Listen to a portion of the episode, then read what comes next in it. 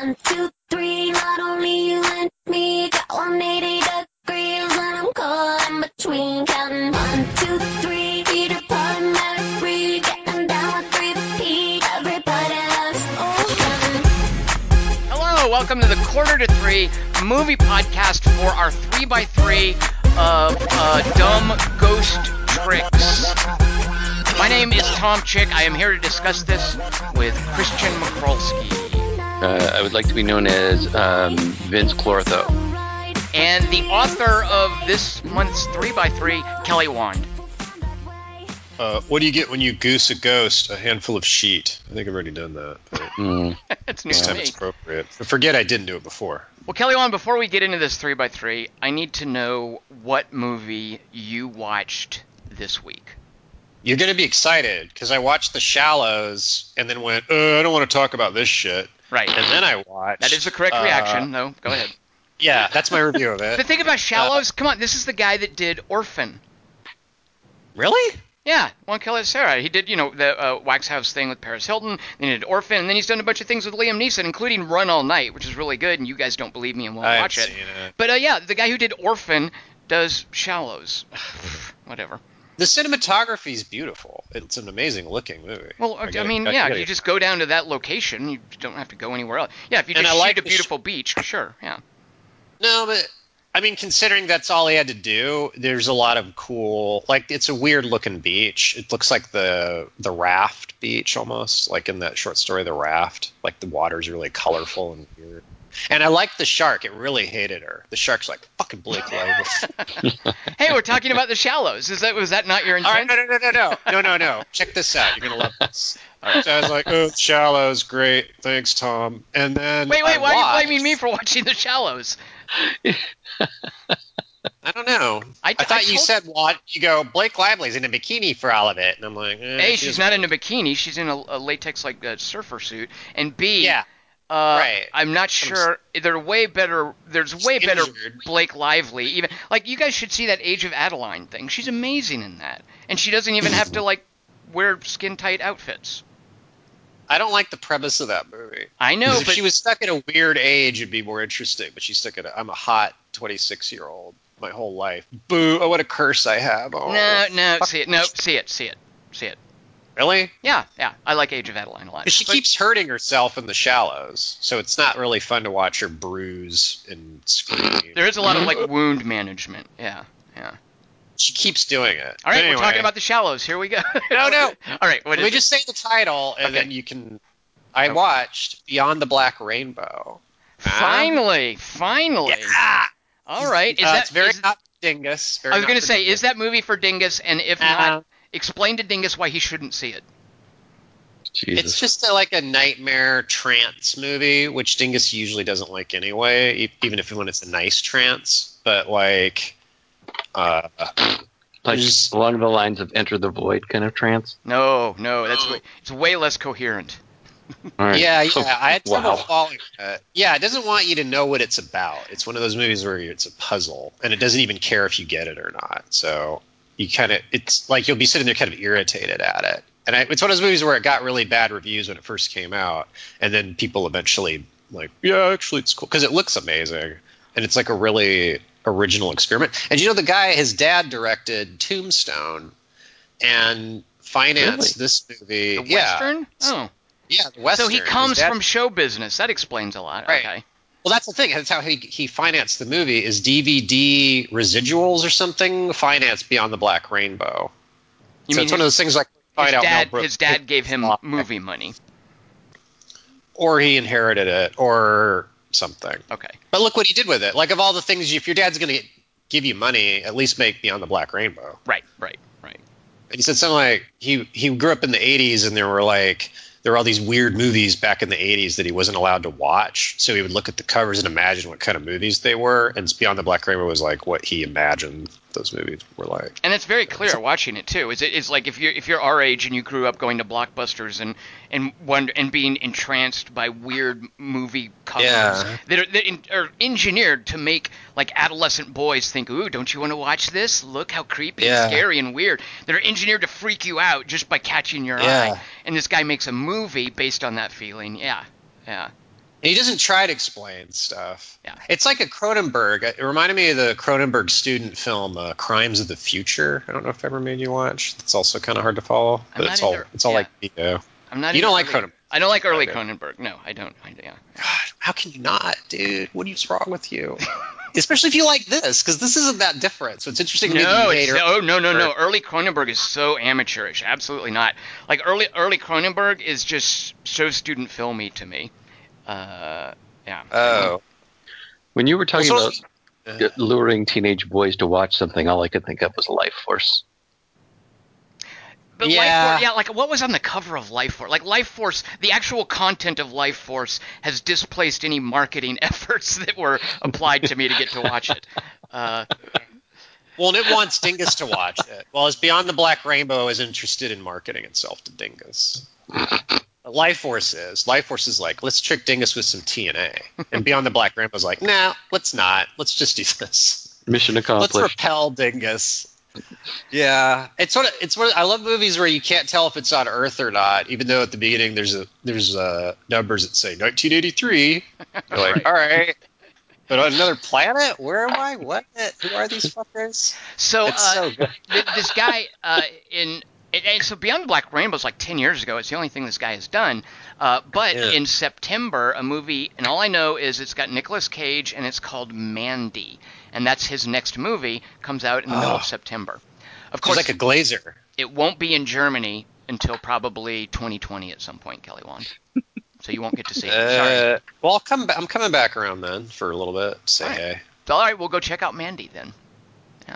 It wasn't a rainbow though. The black rainbow, and he says the phrase, but it's just like black goo.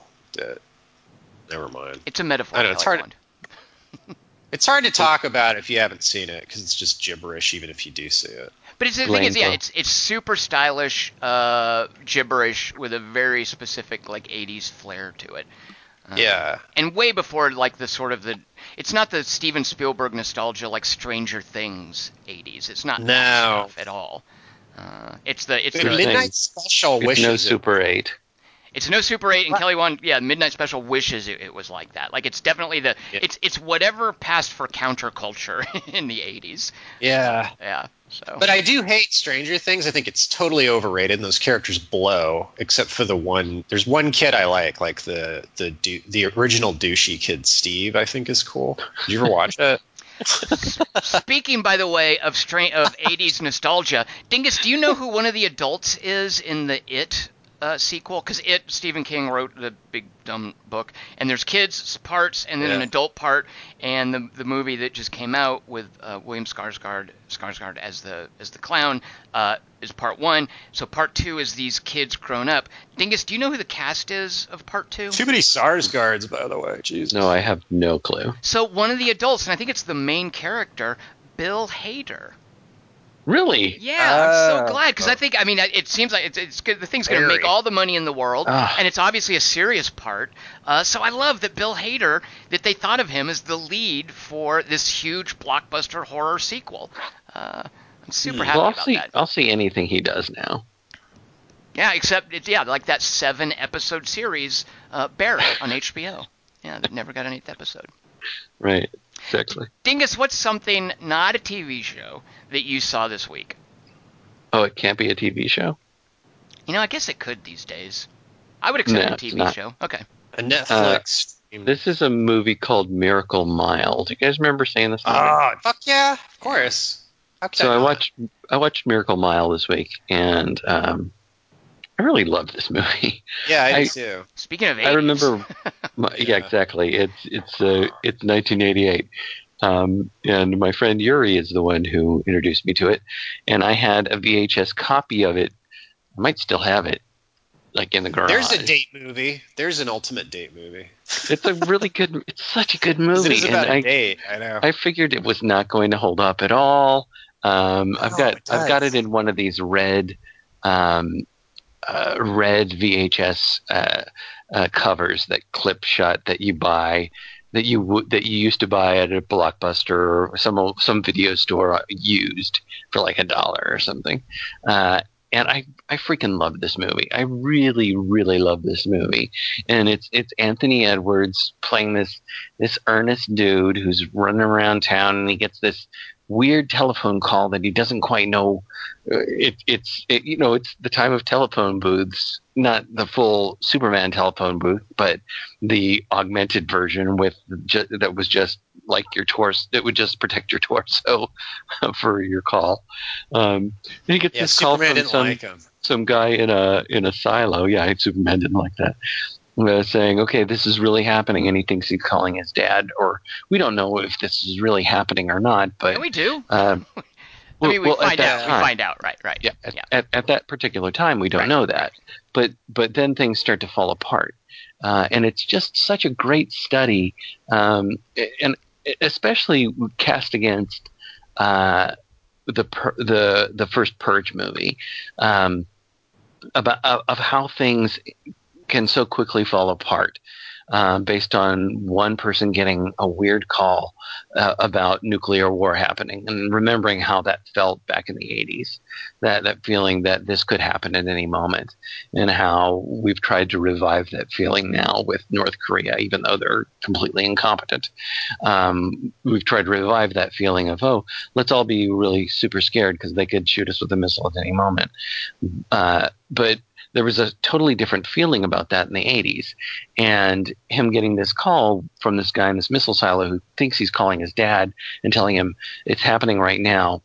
It, it's actually happening. This is happening. Does And- everything? Because I remember the uh, near the end, the the chaos on Wilshire Boulevard scene, which was like where all their budget went. Does everything stem from him getting that phone call? Yeah. Oh, It's- so it's- it's, like a viral thing. Like that. he's the source of of all the information until the actual missiles arrive. He, Well, but he- there's someone in the diner who confirms. Well, he goes Right, in the right, diner right. and he starts to talk about it. He gets this. But it's not like there's. I, I remember the, the the the chaos scene. he it's doesn't not like cause there's. the war. But there's no like newscasts or anything, right? Right, right. Uh, Because it's not enough time. It's real time. He's like, it's happening in like the next hour, and he's It- the only one it- who knows. And it, doesn't do that place stupid day thing and night. Yeah. Where There they're a newscast, but I don't know that it doesn't stem from what happens within the diner because Okay. there's there's a government official or a woman who works for a senator who is sitting there at the at the diner and she gets on her enormous sneaker sized cell phone and calls the senator to find out what's going on. Dang, is that's high Uh, technology back then. That is that is high technology, and I think everything. I think it's this whole weird domino effect that happens based on this one phone call, okay. and that's what what I love about this thing. It's it's directed by this dude named Steve Jar- De Jarnatt, um, who directed Cherry 2000 before this. Uh, yeah, Uh-huh. and um, and I just love the way that the movie totally un, it totally shows this this little area in Los Angeles unraveling as the as the world seems to be unraveling, but um, but Anthony Edwards' main main goal is just to make sure this totally adorable Mare Winningham gets to the chopper on time, uh, and everybody Ugh. that they meet. Like, well, let me bring somebody along. Let me bring somebody somebody along. Mykelti will will Mykelti Williamson, who the guy who was uh, Bubba Gump in uh, Bubba in um, in Forrest Gump uh, is in this as well. Uh, there's a ton of people in it that are That guy from Really. Ghostbusters too, that bald guy from Wayne's World, the guy who kind of jumps and screams at the end. That guy's in Right. it. there's there's a there's a bunch of people in that diner scene that you will you will recognize everybody in that. Denise diner. Crosby is the. Oh yeah, right. Yeah, Denise Crosby, exactly. Very good, very good, very good. Oh. And uh, and I posted about this, but I can't remember the name. It's the the psychologist from Terminator, uh, the bald dude who who doesn't believe her. Um, I can't remember. Silverman. Dr. Yeah, Silverman. Silverman. Doctor Silverman is there. How's Uh, the leg? How's the knee? What does he say? um, How what does she say to him? Never mind. I love that So- movie, Dingus. there's a ton of people in it. it, it's it just it it it's just such a great.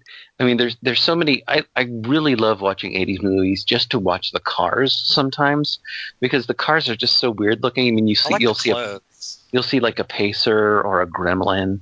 Um, and Yeah. people are running across the tops of these cars, and just the way the cabs look then, and the way the stores look, and the mannequins look, all those little things are just so great, and uh, and especially the way that the movie ends up ends up wrapping Ugh. up. Um, because I Even just, worse. I know I know somebody who uh, who visited Los Angeles recently who had never been here before and really wanted to go see the La Brea Tar Pits. And I don't really think much of that. It's kind of a, I think a kind of a, a chintzy museum, really.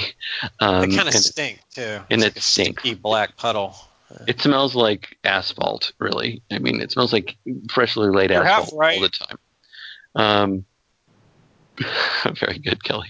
Uh, but uh, but there's there's that whole feeling of the La- of of the dinosaurs and us being buried in the La Brea tar pits. Yeah. Um, Love Which is I think is eternal, the- Dingus. yeah, um, it is. Yeah, very good. Tom. I also like how the uh, like the divide in all these stupid movies. They always focus on the uh, the breakdown psychologically and the people. Like this is the asshole who like Night of the Living Dead kind of stuff, where it's just the whole thing's like there's a, like the, there, there's always like one asshole in the group, and the whole movie just becomes about them under his thrall till they finally get rid of him. Like by the end, you're like, oh, I've seen that before. But Miracle Right. Miles way different dynamic, and you think it's going to be like that, and it's not. So I really Well, like that. it's it's got constant momentum, and and Yeah, that's one it thing that I really love about it. And it like doesn't nightmare. feel like it doesn't feel random, and it doesn't feel forced. Uh, Yeah. I, I just really really like Miracle Mile, so that's what I watched this week. All right. Uh, I real quick, uh, just a public service announcement. You guys should see Eighth Grade. I haven't already told you, but I'm not going to talk about Eighth Grade. So uh, there's a fellow from North Carolina, just like Kelly Wand's not going to talk about The Shallows. I'm not going to talk about Eighth Grade. Uh, there's a fellow from North Carolina named uh, Jody Hill who has worked with David Gordon Green. He got his start, uh, I don't, I don't know, 10, 15 years ago. There's a movie called Foot Fist Way, uh, where Danny McBride Oh, yeah. plays a plays a karate instructor. And I think probably it started with Foot Fist Way, but that kind of launched Danny McBride's career as the loudmouth uh, asshole idiot who's actually really insecure, but is just super boisterous and is a jerk to everyone. Like that's Danny McBride's character, and, with Jody Hill, he has carried this character forward through Foot Fist Way as a karate instructor, into uh, Eastbound and Down as a, a former baseball player, and now they're doing Vice Principals, where he plays a vice principal. And part of the formula as it's gone along is he's got his uh, faithful sidekick. And throughout Eastbound and Down is a, a comic named Steve Little, who uh, plays Danny McBride's sidekick, and he's a long-suffering but devoted friend, and that's like a character that is a fixture of this kind of movie. But what they did in Vice Principals with Walton Goggins is they kind of made him an equal. Like Walton Goggins uh, is is just, except with a very different kind of style, is just as much of an asshole as Danny McBride's character. So it kind of doubles in that. So their their latest joint, Jody Hill with Danny McBride, doing this same kind of formula, uh, this this asshole character. Uh, this time the milieu is uh, hunting, and it's a movie called Legacy of a Whitetail Hunter. Wait, is it Whitetail Deer Hunter? Shoot, I should look it up. I think it's just Legacy of a Whitetail Deer. Yeah, it's the whole Legacy of a Whitetail Deer Hunter. And you'd never guess from the title. Like it sounds like it's an earnest, like a river runs It sounds through like it or death something. of a death of a sacred deer. Oh, yeah, well, killing of a killing sacred of a deer, sacred right, right, yeah, yeah. Um, but but it, it's it's definitely a comedy, and it's Danny McBride playing his normal asshole character, and he's got his faithful sidekick, and his asshole character is named Buck Ferguson, and he's got like some some web series or something where he's constantly doing uh uh little videos of him hunting, and his little his little sidekick buddy is his cameraman. And the substance of the movie is he's finally taking his son, who is, I guess, 10, 12 years old, on his first hunt. Now, he's divorced and his son hasn't been raised by him. His son has been raised by Scoot McNairy and Carrie Coon, uh, who are a much more sort of suburban, conventional couple. And the son isn't really that interested in hunting.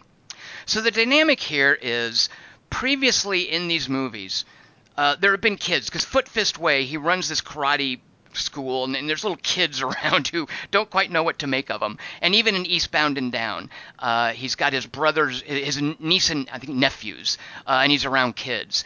And in in school. in in Vice Principal, where he's in school, he's also, and I don't know if this is maybe Danny McBride and Jody Hill having families, but he struggles with his own daughter.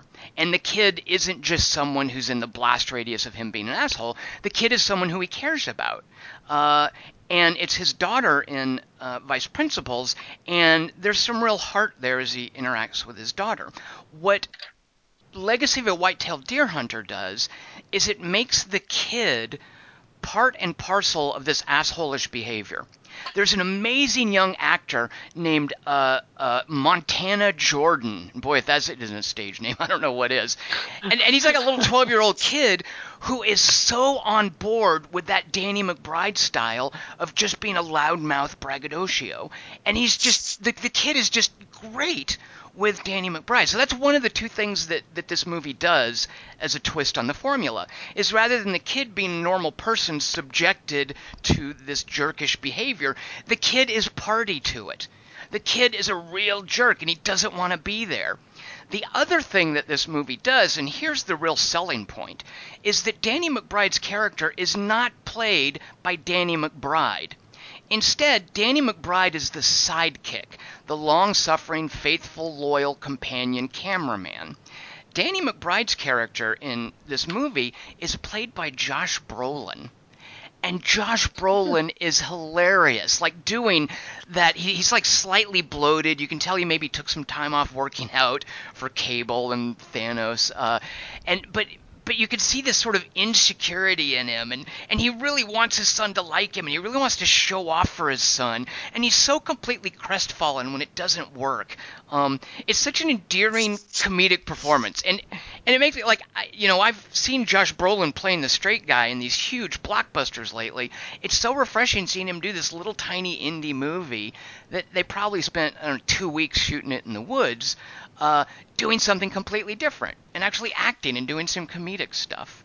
Uh, so that's what I saw this way uh, this this week. Legacy of a White-tailed Deer Hunter with Josh Brolin playing Danny McBride, and it's the latest Jody Hill movie. Huh. All right, and Kelly Wand, it's for you. I believe you it. say He had me in he's- my mind. Eastbound and Down. All I, I mean, because I watched a bunch of Archer, all I think about is that because Archer is just totally obsessed with, um, oh God, what's Burt his Reynolds. name? Burt Reynolds. Yeah. Well, Yeah. uh, Burt Reynolds is not in Legacy of White-tailed Deer Hunter, I'm afraid. Yeah, Oh, what's the connection? Why do you think of, Bur- of Archer when? Because Never mind. Eastbound and Down. I mean, that's the oh, that's the right, song right. Smokey and the okay, Bandit. see? Right, right. I'm not sure that the that that's ever even addressed in the show. I had no idea why it was called Eastbound. I assumed it was a baseball term. Like that's like in the, it's third inning and they're eastbound and down. Like that's one of the things that happens in a baseball game. No, I think he does doesn't- play for a West big league team, and he moves to the Southern, to like Florida or something. Isn't that Eastbound? It's a Smokey and the Bandit reference. Oh God. No, I know. But I'm I'm, I'm buffering it for Tom because Tom doesn't I- know. Yeah, I thought it was Okay, sports. I thought that was something that happens in like the seventh inning in baseball. Always know your audience, Dingus. It happens in the seventh inning of a hockey game. Um, Kelly Wand, what is this week's three by three for Pete's sake? I'm And so excited. Are you? now. I just can't hide it. I'm about to lose control, and I think I like it. Okay, Tom, that's from Smokey and the Bandit 2 and Hooper. Right. So- Yes. Okay. Yeah, I can't wait to hear one from Stroker Ace. Pointer Sisters, Burt Reynolds, very famous collaboration. Are there are there Um, songs from Gator that you guys can sing for me later? Oh, you made a little poem. It's fun. I really thought Gator was about a giant alligator until you described it in detail. Nope. It's about You- Gator McCluskey.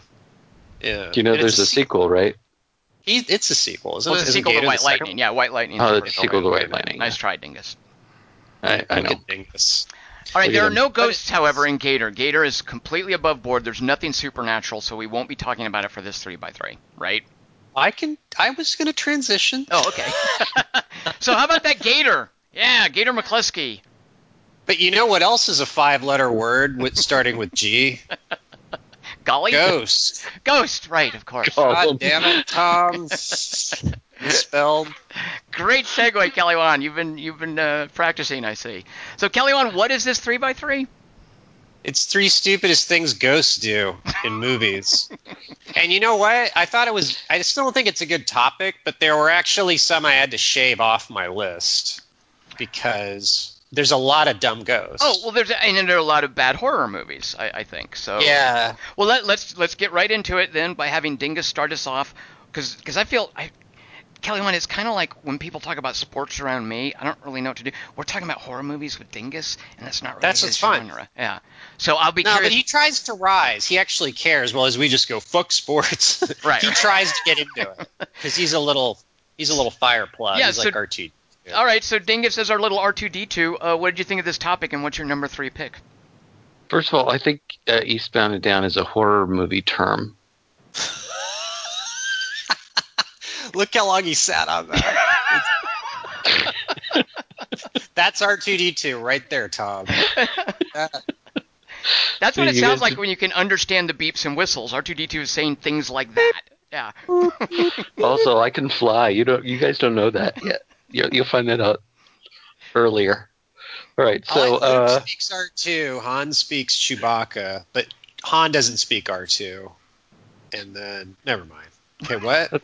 that's not how the Force works, All Kel. All right. Here's a No. quote from my uh, my number three choice. Farming Uh. Symmetrical book stacking, just like the Philadelphia mass turbulence of 1947. Is it dumb though? Is it a dumb ghost activity? That's It's the not- criterion. It's not that. It's All as right. they're walking through the sta and there's a ton of dumb things that the ghosts do in the movie Ghostbusters. There's a there's a Yeah. bunch of them. It is doing it behind them, so the so the or behind the old lady at the beginning. So she's not seeing it, so that's kind of dumb. Like it's not even it's rearranging cards without her seeing. So maybe is Well- that what you're gonna do? Okay, Well, sorry. I, I think that the, the card catalog thing, where the cards are just flying out of the card catalog, is totally Yeah. dumb. I think the blowjob is totally dumb. Um, but Is that a the, dream though? What? Is that a dream? The blowjob? No. Are you sure? Because afterwards they're like, oh, and he like rolls over in bed, and there's no ghost in that sh- shot afterwards. No, but their Sorry, belts are coming off. I mean, that's objective dreaming. reality. That's no, that's that's happening to all three of them.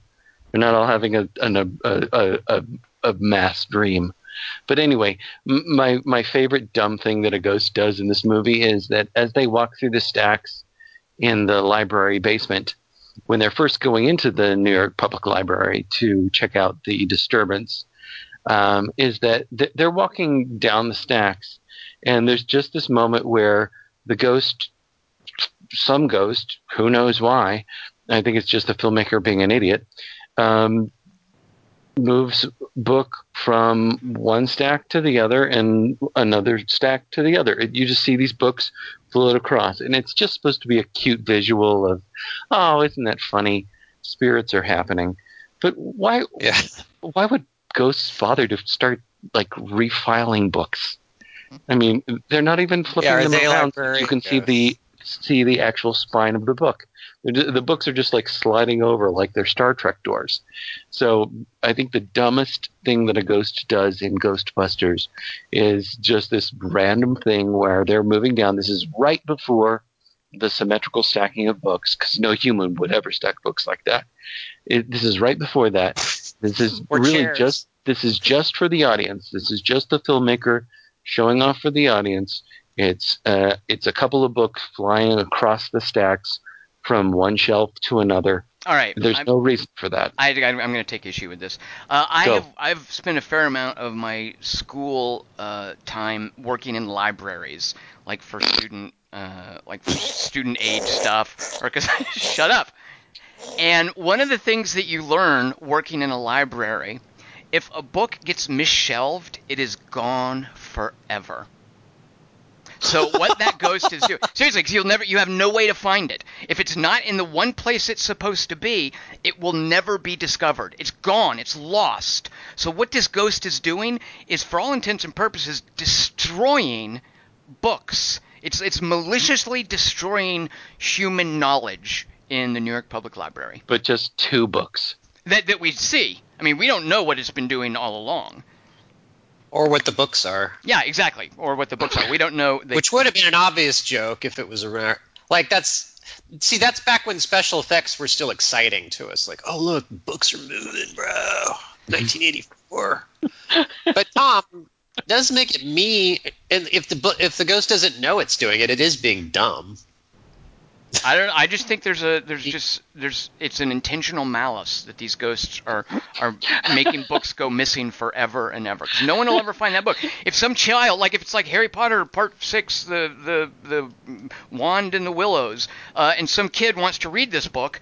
And they go to the library and they're like, okay, yeah, Harry Potter Part Six, The Wand and the Willows. It's down that aisle on that shelf at this number. That's not the kid how libraries goes down there. I'm the kid, sorry. The kid goes down there. He looks for the book. It is not there. It will never be found ever. And he It's turns gone. around 180 degrees, and there it is. That's not no. Oh, right. So he's just going to start looking all over the library. Dingus, if you move it from where it's Yes. supposed to be, it's gone forever.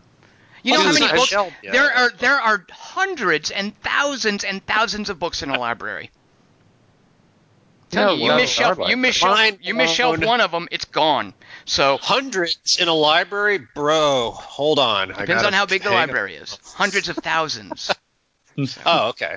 How many That's more pages is that, I wonder? How many words? How many letters? I know that it's the the human knowledge is such an amazing thing. There's so much like depth and breadth there, and this ghost Thanks, is ghost. ruining it. This ghost is is is sabotaging it. It's horrible. But maybe it's Sabotage. L. Ron Hubbard books or uh, Oh, right. Erich von Däniken. And the the ghost is trying to like get rid of like It, could- it could be some Fake- Holocaust denial thing or something. yeah. Yeah. Maybe it's pseudoscience, Right, Like Bigfoot, right. and the ghost is like, no, pay Hey, attention hey, hey, to whoa, real whoa, whoa. science. Yeah. Bigfoot is not pseudoscience. It's cryptozoology. Kelly Wand. I'm sorry. My second, no, sorry, my third favorite dumb ghost trick in a movie. Just jump to your second. Because if you jump to your second, your My third, third will is be lost, forever. forever. Exactly. Exactly. Yeah. Uh, So this here's here's the deal. Uh, let me set some uh, backstory for this ghost and how. It, so so imagine there's a war, right? And you and your brothers are in this war, and your brothers get killed in this war, and you're the last surviving brother, and and you after the war, because you're so uh, bereaved by the death of your brothers, you decide that their death, their fault of their death, is on the arms makers who made guns for the other side. So what you're gonna go do is you're gonna go. you're dumber than the ghost. Wait, wait, wait. You're wait till because you're about to be a ghost. Because what you're going to do is you're going to go over, like let's say the Smith and Wesson company, right? You're going to go over to the Smith and Wesson company, and you're going to take one of their guns and you're going to do like a mass shooting. You're just going to burst into the, Uh. the headquarters. You're going to shoot everyone, just kill 15 innocent people, and you, then you're just going to sit there and wait for the cops to storm the building and shoot you to death. And now you're dead and you're a ghost. That's how you Ugh. got there. Now here's what you're going to do while you're a ghost, you are going to possess Helen Mirren. And while you possess her, you're going to make her draw plans of the room where you got shot to death. Ugh. And then the reason you're possessing her is because she is the widow of the guy who founded this arms company. It's her. you Oh, can't you can't hold him accountable anymore, so you have to hold her accountable. And she's got all his wealth, and she's making a big mansion. So you possess her, and she makes a room that looks just like where you died. And now in that room, when she builds it, you can then be summoned, and you can then kill her to get your revenge. Uh, but the reason it doesn't work Ugh. Is because Jason Clarke has a magic bullet that he made after the tragic death of his wife. And this magic bullet is the one thing that will kill you. And Jason Clarke will, at the last moment, close his eyes and invoke his dead wife's voice and then know, even though you're an invisible ghost, will know exactly where you are and he will shoot you with this magic bullet and save Helen Mirren. So the movie Ugh. is is Winchester, and it's done by some guys. We saw, uh, I think they did. Um, didn't they do the Saw movie? We saw something they did recently. Uh, and and this is their their more recent movie. Uh, it's called Winchester. Helen Mirren, Jason Clarke, and it's just this really terrible, clumsy. I think it wants to be like a Victorian ghost story, and it's based on the actual widow of the guy who founded the Winchester Rifle Company. She had all this money, and she spent it building this huge, elaborate mansion over many, many years, and it has a bit of a dumb reputation as being like super haunted. So these guys made this movie. They're they're called the Who, Spierig, who are they? the Spierig brothers. They uh they The originally Jigsaw dudes? I think they did Jigsaw. They originally did a movie called Undead in Australia, which is zombies and aliens, which is actually kind of good. There's some cool stuff in Undead. But then I think they did Jigsaw, which you know was whatever. And then they did uh, Winchester, which is just flat out awful. Uh, so at the very end of Winchester, uh, so Helen Mirren she makes this because she gets possessed and she draws the plans and she makes this room that looks just like the lobby of the Winchester Rifle Company and then she imports one of every kind of rifle that the Winchester Company made and she has them hung in the room. And at the very end her and Jason Clarke are locked in the room and the ghost teleports all the rifles or telekinesis them where they're floating in the air pointing at Helen Mirren and Jason Clarke has to figure out which one the the actual ghost is holding. Like he's actually holding one of them to shoot Helen Mirren, and the other ones are just floating there. Uh, and that's that's the big dramatic finale is all these floating guns, and it's as ridiculous as it sounds. By the way, it's a period piece uh, pointing at Helen What? Mirren. Uh, yep, it's a period piece. It's uh, mm, I guess it's probably got to be like 1930s or something. yeah, Wasn't he just turned into That's almost nanobite? smart. Exactly. Yeah. Nanobite. But they got, and, and Uh, actually, I'm picking it just because I watched uh, Winchester, and it's terrible. And the only, the only saving grace is that I can use it for this three by three. How does first off? Okay, yes, Kelly wants questions. Okay, yes. A, why wouldn't he just go kill Helen Mirren when he's alive? Why does he think of it only after he's dead? Oh no, because because uh, he dies, and then the the Winchester Rifle Company continues on and on and makes lots of money, and eventually the guy who headed the company dies and leaves all of his wealth to his wife, who's building this mansion. But in order for him to to basically be incarnated in a form where he can kill Helen Mirren, he has to get her to reconstruct that room where he died.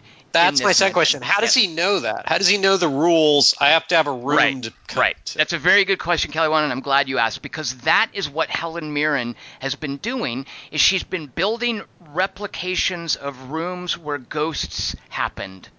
And then the ghost appears and she locks it in the room so it can't get out. So this house is full of locked up ghosts. And to lock up a ghost, Kelly Wand, you have to use 13 nails. If you use 12, Oh the God. ghost can get out. If you use 14, ghost can get out. So all these rooms, when Jason Clarke shows up, they're, they've got a plank with ju- exactly 13 nails driven in them, and they're all closed. So apparently, word has gotten out amongst the ghost community that she can do this. Right.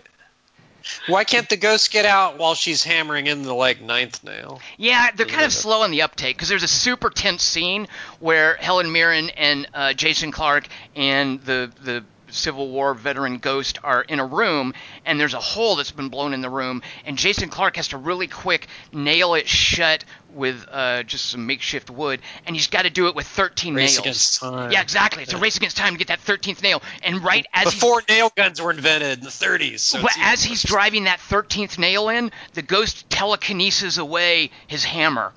And so guess guess what he does to finish nailing in that 13th nail, Kelly Wand? Here's some real uses this- his dick.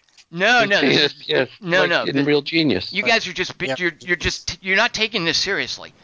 He Oh, takes the gun that that that the guy used to kill everyone, and he uses the oh. rifle butt to finish that 13th nail.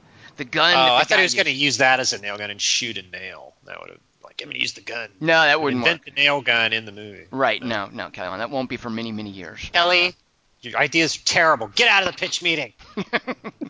All right, so I watched Winchester with uh, Winchester. Helen Mirren.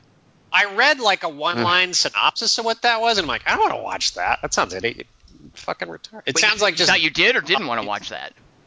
I didn't want to watch it, although I liked the look of the ghost in the poster. I go, oh, that's a cool looking ghost. Actually, that's not a ghost. They could do a whole Helen line Mirren. of these movies. Like, like Remington could be next. We could do a bunch of Yeah, stuff. why is Winchester? And did they comment on the movie? Did they go, hey, or do they not exist anymore? I actually do know the Oh, answer to this. Uh, uh, they got so the Winchester uh, Mansion is an actual attraction here in California because for like 40 years she was adding rooms onto it because she was rich. Oh, that's right. She had all this money. Ghosts. And Oh, like I, like I mentioned, it's got a reputation, and there's even a title card at the end of the Yeah, movie. yeah, it's that there's a, house. there's a Crazy title card at the end of the movie that says the Winchester Mansion remains one of the most haunted mansions in North America. That's the title Uh. card that ends the movie, as if there are many of them, and this is one of the most haunted ones, as if you can quantify how haunted these mansions are. It's But- also not haunted. That's not its reputation. It's just a weird house. Well, like, well, they weirdly- right. They uh, they actually they got the rights to use the Winchester. They built sets. They didn't actually shoot on it, but they got the rights for making a movie about the Winchester Mansion. So that's Hmm. why it's specifically about Winchester. That's fascinating, actually, because I think I, I heard about. I think it's the Winchester Mansion. Maybe it's a different one that where they were auctioning off a lot of the furniture Yeah, there. yeah, definitely. Yep, What? yep, definitely. Because nobody's but know, they- yeah, because she was super private. Nobody like they yeah, so they don't know what the interior was like because they sold all the, the furniture off and there was no pictures that she allowed to be taken. Um, But she yeah, didn't. exactly but but they didn't market it as from the mansion. So you're like, what? I mean, you're going to add to the value of this furniture if you te- if you tell us it's from the Winchester Mansion. Oh, well, how do you know about it then? Yeah, it's just furniture they're auctioning online. Huh? All right. I want what? What's the cheapest one? I want to get a lamp. yeah, what's an armoire going for, Dingus? Yeah. interesting. Very interesting. All I right, forgot so- that was the Winchester house, right? And the thing is, That doesn't like, make me want to watch the movie. It makes yeah, to the, the movie doesn't. The movie could play like you could do such cool things with this like weird building with all these add-ons, and they don't really do anything with it. It's, it's like you would think maybe the production design of this could have something cool in it, and it's just it's just a period piece. There's nothing special about the mansion. Yeah. Yeah. I feel Uh, like when you give ghosts motivation, it kind of fucks them up sometimes. Like even the grudge chick, when you find out what her problem is, is they're like, really? That's why you're killing everyone on Earth? Ghosts are petty, Kelly Wand. They're and notoriously the petty. rig. No, I know, and you know what? I said this before, but I used to go, "Why would you be a troll if you're a ghost, man? That's not cool." And the older I get, the more I look forward to dying and becoming a ghost and fucking with people. I'm gonna go all out. You're gonna make gonna you're gonna make somebody's three by three, Kelly Wand. I'm gonna be the opposite of Patrick Swayze's ghost. I'm gonna like go all in. Uh, the reason to care about these Spierig brothers case, by the way, which I just looked up, they did a cool movie with Ethan Hawke and a woman named Sarah Snook, who's completely wasted in uh, Winchester. She's cast in it, and he- they don't do anything with her. But Sarah Snook, who's amazing in this movie with Ethan Hawke, called uh, Predestination. That's why. I Oh, was, yeah. That's why I was psyched about seeing Winchester. Oh, is that good? Predestined. Predestination. It's Yeah, it's it's that's good. Yeah, yeah, it's intriguing. Uh, you, like you might be watching it going, well, but it's got it's it's worth the payoff. Yeah, uh, it's it's like Yeah, a puzzle yeah, yeah. movie, and Sarah Snook is really worth watching. She's great. Yeah. Predestination has a great destination. You were saying. Uh, I'm not gonna go there, Kelly What's Wand. the payoff? Uh, that's your All that's right. your put your name on that tagline, not mine. Uh, Kelly something Wand, dingus. I need you to tell me the third dumbest thing a ghost has ever done in a movie. I feel like mine are in the right order, but I just hope I don't think of anything better while I'm doing it, like I always do, like I did with 2001 last time. This one, this one's rock solid. Number three, You actually Okay. did it with 2010. I want to make that clear. It was 2010. 2010. See, ah, Yeah. right, exactly. And then I read 3001, like right after that, or during it. That's what was even stupider. I had Hal on the brain, and I still fucked up. Also, Hal's the monolith in the third one, or the fourth one. Never mind. My third dumbest ghost activity is the motion picture The Haunting, the remake, because there's a scene where Owen Wilson, the doofus of the group, uh, gets pissed off at the ghosts in the Haunting mansion, and he defaces a portrait of the old stupid patriarch, uh, Hugh Crane, I think his name is. So he was like, "Fuck man." Fucking ghosts, and so he like destroys the portrait, and then the house gets mad at him, and then he for some he somehow he gets decapitated by a fireplace flue. He gets his head chopped off because the ghost is upset that it's fucking up his portrait. But earlier in the movie, there's a wooden portrait of him, and it's like the ghosts deface that one and they give it a skull face and they write welcome home eleanor in blood on it to troll lili taylor's character there because her name's eleanor and it's like the ghost deface that one. So why is owen wilson an asshole for defacing one? I don't understand that. You defaced one portrait and then the other one's like hey we like pictures of ourselves asshole that's my number three thank you goodbye What what was what actress is in that? lili taylor lili taylor Lily. Lily. Lily. You're thinking of Lily Lily Lily Sub- Lily Sobieski. Sobieski. Yeah. Yeah. Lili Taylor. Oh. no, I have a friend. She spells her name like that. And she's It's Lily Bigelow. Lily Lili Taylor. that's the part that you were paying attention to. Jesus Christ, Tom. You're just like the library ghost, focusing on the minutia. Focusing on the minutia. I know If you mispronounce her name, she ceases to exist. Don't you know Really that's how libraries work? Is the haunting Well, the any good? eye. Like, is that remake any good? No. I okay. No, I hated it when I saw it, and I always hated it. All right. It's not scary, and the house sucks, and the characters suck. All right. I hate everything about it. All right. I'm not going to see it except then. Captain Jones. It's Is it- really annoying. And then it's one of those movies where at the end, uh, Lili Taylor does a speech because it's like the the bad ghost Hugh Crane. That's another thing. You humanize your ghost too much. He was like mean to kids, and so Lili Taylor's like, "How dare!" It was like Paranorman, where the kid in the movie is like, "You guys were asshole. How could you? She was a child." It's like it's a child saying it. Like kids don't talk like that. They wouldn't go, "Hey, don't don't hurt another child." You know what I mean? But then she's like, "Oh, you were mean to the kid," and then it gets mad at her and then goes down the stairs and then kills her. And all the wrong characters live. I kind of like that. Like Liam Neeson's the asshole psychiatrist, and uh, Catherine Zeta-Jones is like she's kind of like a bitchy character, and they're like they're the only survivors. What happens to Lily Yeah. Taylor? How does she die? she gets killed by ghosts. I think they just or something. It's dumb. Kelly, one. And she's like related to the ghosts or something. And you find All right. out. All right. But the end of the book, the classic novel, is I think she crashes a car into a tree, and she doesn't even die. And they, they kick her out of the house in the book. They're like, "Yeah, you're you're getting too into this," and they like boot her from the group. And then that's the end. Well, it's a remake of like a 30s horror movie, isn't it? Like a super old Oh, one. 60s. A 60, 60s, it's a 60s horror movie, and that's based on the Shirley Jackson novel, which is considered like the high watermark of haunted house things. And her writing's amazing. She's an amazing prose stylist. All I don't think it's a scary book. Huh. okay. Um, and it's definitely a strange ending considering the book's reputation. Like it's way, like there's not there's there's way there's a lot of survivors in the book, and it's you're not even sure if the the house is haunted.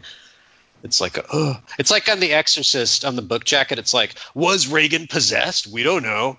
it's like yeah, I think we know. Well, maybe I'll watch it because I like Lili Taylor enough.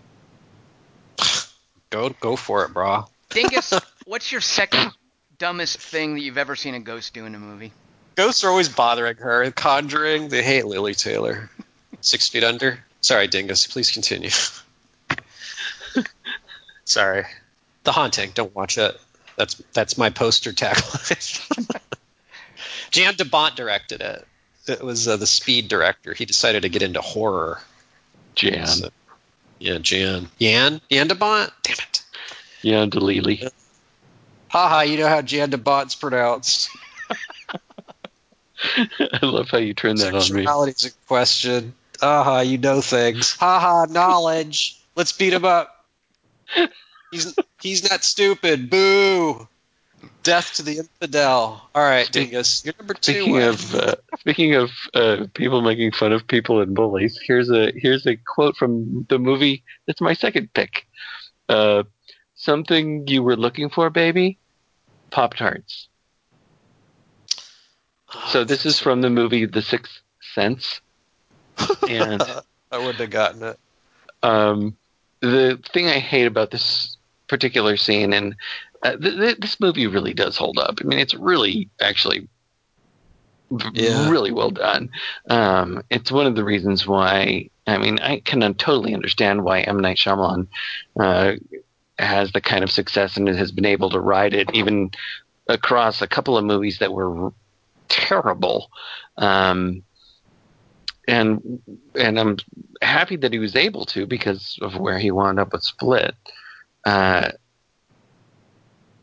and of course, because I love Unbreakable so much, um, The Sixth Sense really does hold up really well. But there's a couple Yeah. of really uh, cringeworthy moments, and the the most cringeworthy is the is the is the moment that cribs from uh, Poltergeist, where uh, where the, the dumb thing that the ghost does in this is open all the cabinets and drawers uh, when Cole's mom, Cole being, uh, of course, Haley Joel Osment, and his mom being um, Toni Collette's uh, Lynn Sear, uh, goes she she goes to she notices that you know he, she's feeding her son breakfast right before school, and she notices that his tie has a has a little bit of has a stain on it. Uh, so she takes it off of him because it's a clip-on tie, and she goes into the laundry room, which is right next to the kitchen, and she grabs another tie from uh, inside the dryer.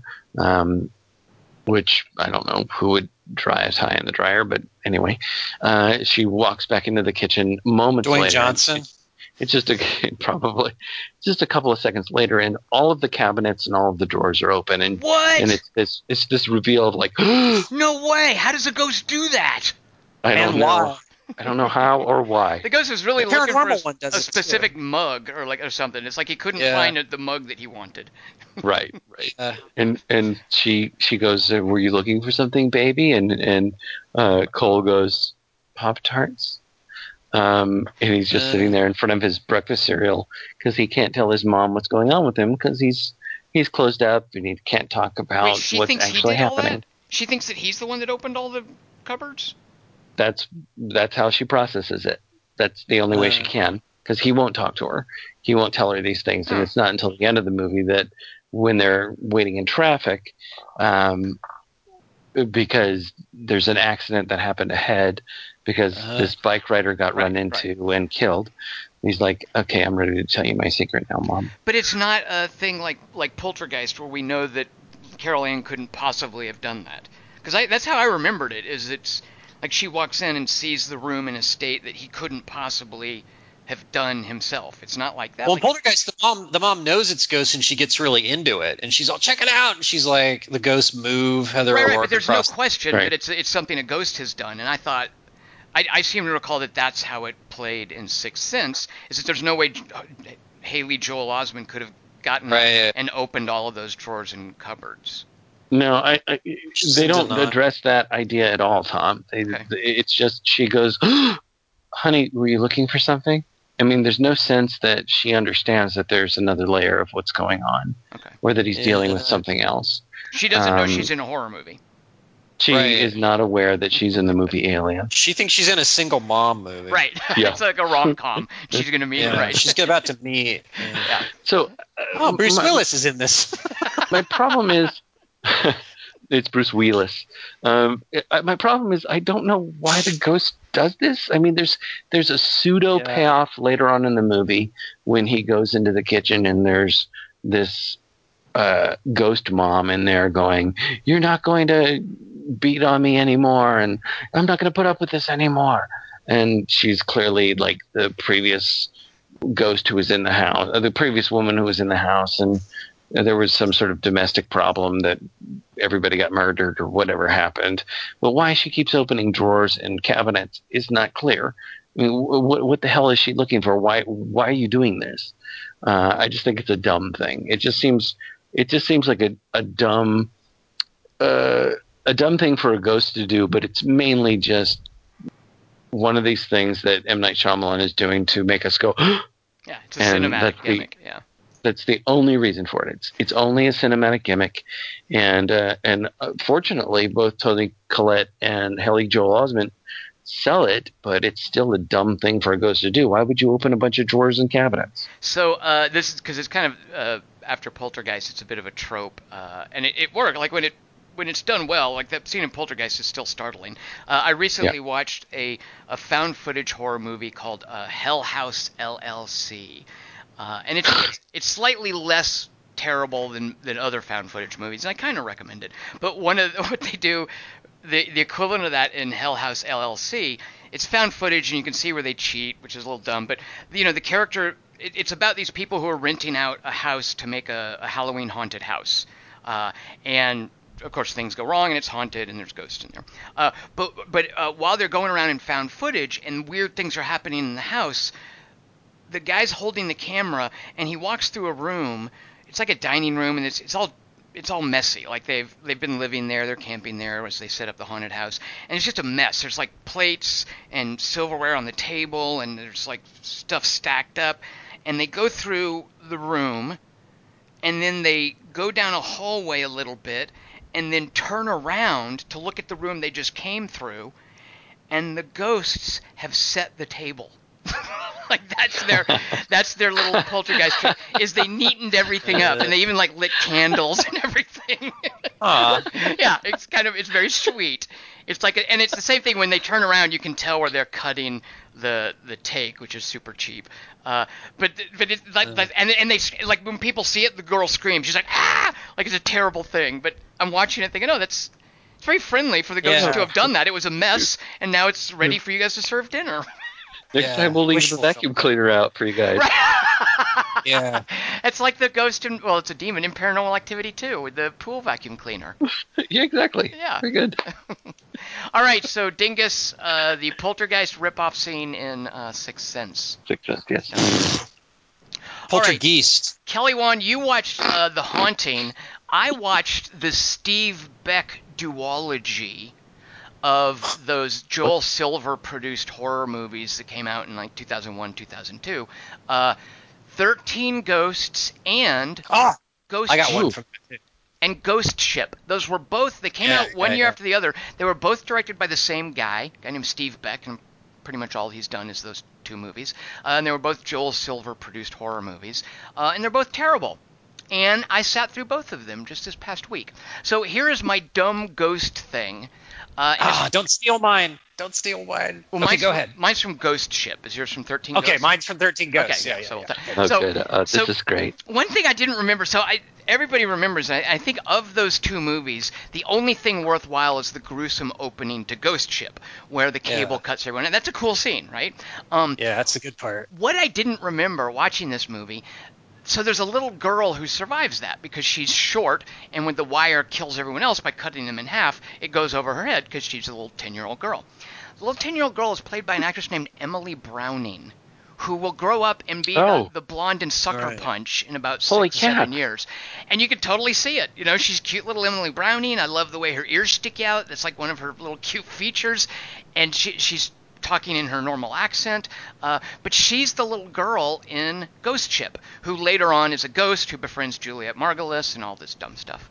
Um, but when we meet her early on, before that uh, cutting in half of everyone with the cable, she is alone on this ship and she's bored while everybody else is partying, and she's got a toy that I don't know what it is, but it's like a chain of blocks where you can swap which blocks are connected to other blocks, and you can turn the blocks, and they have different letters and numbers on them. So if you Uh. want, you can swap it around and make it spell things. So Like a Ouija she- board. she no, it's not a Ouija board because it's, it's more like a it's more like a Scrabble meets Rubik's cube kind of thing. Uh, Uh, like so she Link. so she writes on it because it's a silent scene. There's no dialogue in this opening. Uh, uh, one of the ship's mates who's kind of helping her and, and is friendly with her, and uh, when her backstory gets revealed, you find out, oh wait, that guy is scary.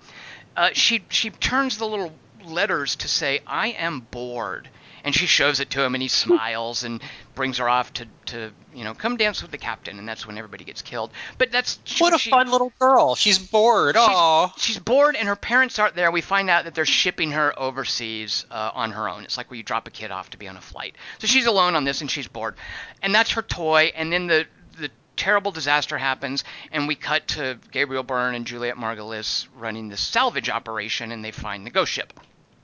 When they find the ghost ship, they go on board, and it's like the book Stingus is talking about ghosts are super dumb when they do things that the characters in the movie can't see. And in this Yeah. movie, in Ghost Ship, they walk past the toy, which is now sort of begrimed with age, and it says, I am bored. And after they've walked past and cleared the frame, and the camera is on the toy, the ghost turns I am bored to welcome aboard. Oh. And Why would nobody, it do that? Nobody ever sees it. None of the characters ever see it. It's not referred to later. And furthermore, the ghost spells aboard using the word board, B O R E D. He just puts an A in front of it. So it actually says welcome Uh. aboard, A B O R E D. Welcome aboard, audience member. yeah. That's Break. dumb. So that's Brakes. Super dumb. Yeah, exactly. It's like the brakes in the Terminator movie that McG directed. Yeah, McG. So there you go. That's terrible. Where, They never find it. They never find it. they never you see might it. have said Yep. this before, but where does the cable come from that cuts everybody's heads off? it's not super clear because I was thinking it was like a, a It, it's it's one of the cables that's like connected to. It's not. They're not dropping an anchor or anything. It's just a freak accident. It's a cable that's attached to the ship. Uh, and something happens What? where it gets caught on a winch or something, and it sweeps the cable across the deck of the ship and Yeah. kills Oh. everybody who's dancing on the front of And the they all deck of the just ship. stand there for a minute going, what? And it's a, you know it's the same kind of gimmick he did to the lawyer in Thirteen Ghosts, where you that was Oh. that was I like that one. yeah no that, one's that was great. cool right and that's what I I'm like saying those- is that scene in Ghost Ship is really cool uh, Yeah. and it's it's you know it's early CG and it doesn't really look good now um, but it's super gruesome too for it's not realistic where like you said Kelly Wand everybody just stands still and sort of looking around. Like they all know something terrible has happened and we the audience know and we see the bloody cable that has you know been held horizontal and just swept across the deck and it's super taut uh, and we see blood dripping off of it. And then people start falling in half and and and So they just fall- like slip off of themselves. yeah yeah. yeah exactly. They just slide off yeah Uh, Right, like the Johnny Mnemonic. Like The thing that's dumb about the 13 Ghosts one is it cuts him in half like from the side, like vertically. Yeah. It's like a vertical slice. And then, uh, but I don't know why it would do that to his hands or something like little, or his arms. Like I get why it would do his chest and his head, but I don't get why his hands would be like if gl- glass is coming at your arm, like no matter how Well, it- fast, it- it it's like- hits would him go from the- right in the middle. it closes down on him from the top it's like a door and Right. And why is he standing? Why is he standing exactly like his limbs are in exactly the right spots? Like he's just standing there in the middle as opposed to like trying to step through it. Or, Kelly one like- ghosts have good timing That's a good point. I would almost say it's uh they have supernatural timing ooh, Kelly Wand, what is your second dumbest thing that a ghost? Ha- oh, by the way, uh, also, and I didn't remember this in Ghost Ship. Uh, amongst the crew members, it's it's Gabriel Byrne, Juliet Margulies, Isaiah Washington, some Hispanic dude, uh, Ron Eldard, and a fellow with long hair named Karl Urban. whoa! Yeah, it's a super early Karl Urban appearance. Uh, so so Pre Lord of the Rings. Julia, it's Julianne though, right? Julianne. Uh, Julia, yeah, ER chick is uh, yeah. she- What's what's the what's the different one that has the the squid going into a ship that was like the same year? Oh, deep Leviathan? uh, Deep Six, Oh. Deep Rising, Deep Rising. Deep Rising. Yeah, Deep Rising. Deep yeah. Rising. Williams and Famke Janssen. Famke Janssen's the other one. That's the hottie on that. Famke Janssen. Come on. But that, but Ghost Ship is like strictly a ghost thing. It's not a monster thing. Like Deep Rising Oh. and, and Leviathan are like creature feature things. Ghost Ship is just a crappy ghost thing. All right. yeah, Deep Rising is great if I remember right. It's underrated.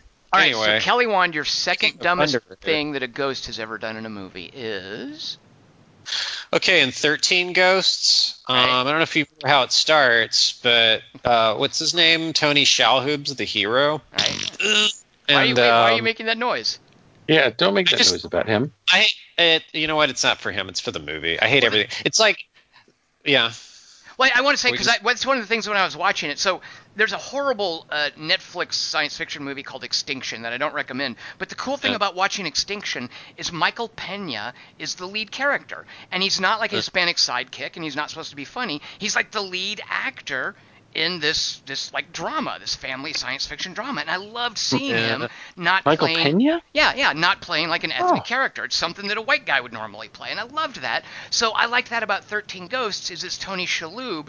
It doesn't, you know, he's not funny in it. He doesn't do anything fun, but it's like he's the he's the protagonist, and there's nothing about his ethnicity. Like he's not cast to be. a- Actually, he's fine. He's not what sucks about. well, but they don't do anything with him. Like there's you wouldn't watch No. this and think, wow, that guy's really good. It's not like watching him in Big Night or or Man Who Yeah. Wasn't or Man Who Wasn't He's a There. boring, passive character who Exactly. gets lucky at the end and does a jump arbitrarily that turns out right, fine. right. Even But I love seeing like when an actor who who normally just plays ethnic sidekicks or whatever gets a lead role, and I was excited about that in Thirteen Ghosts. It just doesn't go Yeah. anywhere. Yeah. No, and Shannon Elizabeth's the daughter, and you're like, oh, what's gonna happen with her? Kelly Wand, Nah. I watched this movie for probably two thirds of it and thought I was looking at Jessica Biel.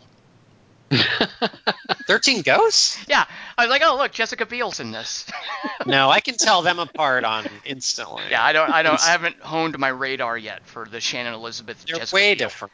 Yeah. They're different hair colors. First off, and eye colors. Hold on, let me let me take notes here. I got to write. Different complexion, um, different voices, different ass. Um, One has But been in a love back- scene with Kyle MacLachlan. oh, dude, that guy should get an Emmy for Twin Peaks. But never mind. Uh, number two, dumbest ghost activity. Okay, so the beginning of Thirteen Ghosts, the the first thing that happens in it. This I think this was the second movie I saw after 9/11 too. I saw AI like the day after 9/11, and the World Trade Center's in uh, AI, like it's frozen in the ice at the end. I'm all, huh. And then I saw 13 Ghosts the next day, and I'm like, yeah, all right. Some movies just don't go with 9/11 weeks, but the, there's like Tony Shalhoub, as opposed to AI, which was totally the mood enhancer. So then Tony Shalhoub, there's like a mom character uh, in 13 Ghosts, and she dies over the credits somehow. It's like they sh- there's room. Right, because he's got to be the fire. he's he's got to be the tragic widower. Yeah. Yeah, and she might be the 13th ghost. I kind of forget, but all the other ghosts are freaky and insane and scream and cackle at you and I have think she's cages. actually around she's. I think she's the fourth. He's the thirteenth ghost. That's the twist. who who the sh- Tony? Uh, Tony Shalhoub is supposed to be the thirteenth ghost, but instead he kills uh, uh, F. Murray Abraham. Okay. But his wife thought- is one of the twelve ghosts. She's actually the fourth ghost, I believe. Yeah. Do you remember what her? Do you remember her? What she looked like? Yeah, yeah. They just put some. She's a beautiful woman, and they just put some burn makeup on one half of her face, And and, they have her holding a an IV drip. correct. what the fuck? is Thank you, Ben that? Foster. Correct. exactly. Correct.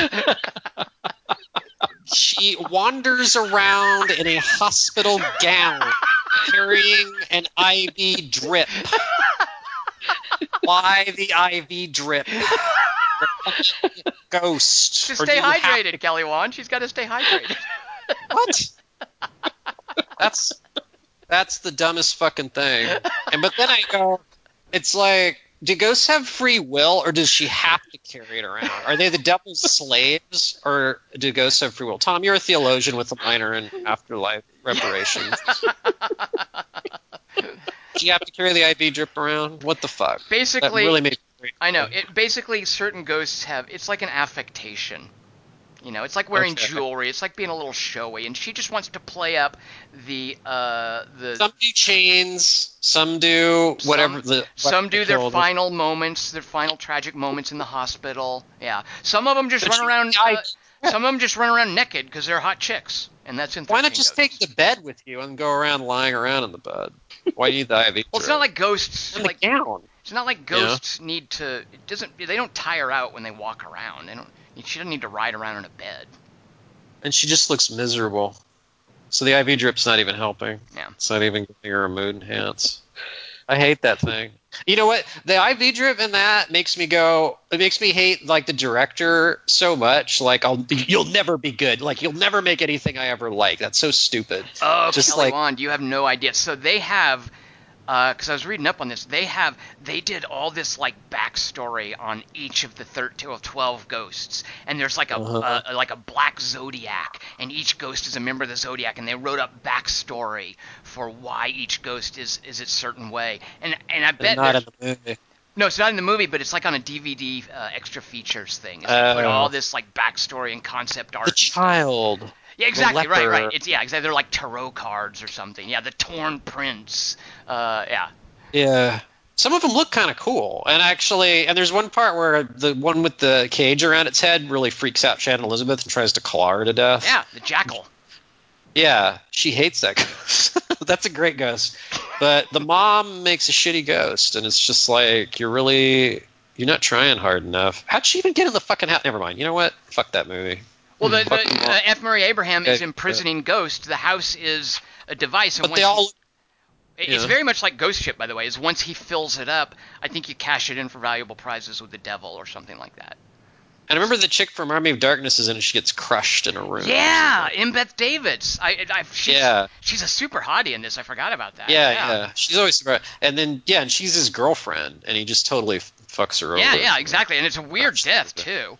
It's, Yeah. It's just like and it's kind of like it's not like a death like that you would normally I don't know if parts got cut, but it just kind of happens really briefly, and there's like when the lawyer gets cut in half, they make a big deal out of that. And Yeah. and and and same with like F. Murray Abraham getting chopped up in the little blades. But when Embeth Davidtz Yeah. gets crushed, it's just a quick shot, and then they cut away, which makes me think. Like I, I Because don't it's a woman, Tom. well, I don't know what it was, but it was weird that that they were like, okay, but the you've seen- lawyer's you've seen set up. Yeah. The lawyer's The set up. lawyer's like an asshole. Yeah. He's like mocking the. He's making fun of the boot, the, the tits of the topless ghost. She's like nice tits or something. It's like Right. being. And then right, and when you when he sees when he sees that she's loose, he's like, oh, I was just kidding about that. Yeah. Yeah, yeah. and then the thing happens. That's a great death. That makes me okay. Let's watch all of his movies. That's a great. Well, it's- it's both of his movies. Brilliant. It's just both Right. of them. It's the two of them. You can do it pretty quickly. Yeah. It's like he has it. It because that house is a really cool design too. Mm. It's what? I have a It's not- problem with that.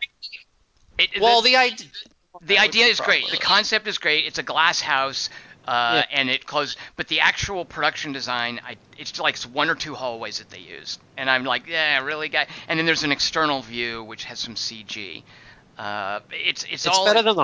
I'll tell you that. okay, sure, I'll give you that. Yeah, and it's unique. It's different, you know. And they play Yeah. with like you know having to hold the glass with the little inscriptions written up. They have to hold. The And I like up the to shield. I like how they look. They yeah, look and like they light stuff. up. Yeah. Yeah. All right, you brought me around. But I hate that. It's I hate that movie kid, the kid on the skateboard, the dipshit kid. Oh my god, the one. Yeah, jeez. He's one of my least favorite movie kids ever. I I'm not wish saying that the ghost would I kill him early hate- on. It would be so much Yeah. better. Yeah, yeah. The only movie kid I like, the only good movie kid, is the one from uh, The Mist and Babel. The one who like catches the chicken in Babel. That kid's cool. In Now, The I want- Mist, he's totally. Maybe you I love should that. see a movie called Legacy of a White-tailed Deer Hunter. Oh, he's in it. That's the no, kid in that. no, I'm just saying, there's a great kid in that. Oh, see another good yeah. movie kid. Yeah, All right. yeah. All right, so Dingus, it is now time to get down to it, and I demand from you, Dingus, what is the dumbest thing a ghost has A ghost. ever done in a movie? So many to choose from, Dingus. Pick carefully. Don't do what I did Right. with Hal. Here's a quote from it. Get a receipt. Make sure you get a receipt. So this is uh, the ghost is named Vladimir Maximovich, and it's from the movie Love and Death. And um, this is a ghost Oh, that what? What'd you say? I don't remember. I don't remember this ghost. I'm listening avidly, excitedly, because I love Love and Death, and I don't remember this. Please continue. Thought you'd enjoy that interruption. Please continue. so, so Boris is on the battlefield and he he finds this guy he knows, Vladimir Maximovich. He's like, "Oh, you're you're okay," and he's like, "No, I've, I've got a hole in my forehead. I'm dead." Uh, and so what he does in this Get it, moment, Tom? where he's been dead. He's this ghost. Is he hands over this uh, engagement ring that he's bought, and he said, "This is how much I pay for it." And they, and uh, Boris and Vladimir Maximovich talk about, and he's like, "How much did you pay for it? Oh, you can't have paid that much for it. No, look, look at the diamonds in it." And they're and it's this, it's this really weird, uh, this weird turning on its head of that. Uh, uh, I don't know that cliche or uh, that cliche about Jews being super cheap and wanting to save money and whatnot. Um, because I, I just had my girlfriend say that one of her friends sent her a joke about about this, and she was like, "This is you can't send me that joke. That's weird. Um, it's anti-Semitic." Uh, but it's Woody Allen doing the joke, and Woody Allen is doing this joke and kind of turning on it on its head. He's, he's talking about this ghost in the afterlife, and the the ghost's main concern in the afterlife is that this engagement ring get returned to this certain jeweler at this certain place. Make sure you get a receipt, uh, get the money back, and and and you know bring them bring the money to so and so, and that's his main concern in the afterlife. And it's Woody Allen just playing on that whole idea, that whole cliche, and goofing on that. And I I, I really I really love that joke. There's a number of things that um, that. Uh, um, that ghosts do in this movie that are kind of goofy. Um, but the the main one I really love is is Vladimir Maximovich saying that make sure you get a receipt when you when you turn this engagement ring back into the jeweler that I'm asking you to take to this specific place. Uh, that's his main concern. He's dead. and all he cares about is make sure you get a receipt. Well, and he says, "Why would I get a receipt?" And and Boris says, and Boris says, "Why do I get a receipt?" And Vladimir says, "For tax purposes." Does his fiance get the money? No, Wait, well, who's getting the money? I don't understand. Who's the ghost giving the money to? I don't remember exactly, uh, All right. but but he's he's getting the money back. He's making sure that the ring gets returned because obviously he's not going to be proposing to her now that he's dead. Well, it seems like a smart thing to do if he like has. Yeah, he's not being dumb. Yeah, if he has like someone in mind who should get the money who could use it, like if he's wanting to pass it along to his fiance or his children, that seems smart. That seems seems pretty Yeah. wise. To What's me, the dumb part? Yeah. Well, it seems like the dumbest thing in the world if if now that you've passed from this mortal coil, your Right. problem is make sure your you get a priorities. receipt. Make oh, sure it's you the get a receipt. receipt. It's the it's the fact that the Oh, ghost receipt. cares about bookkeeping. I see. That- yeah, dumb. he's just make sure you get a receipt. Why? fair enough, For right. tax purposes. Right.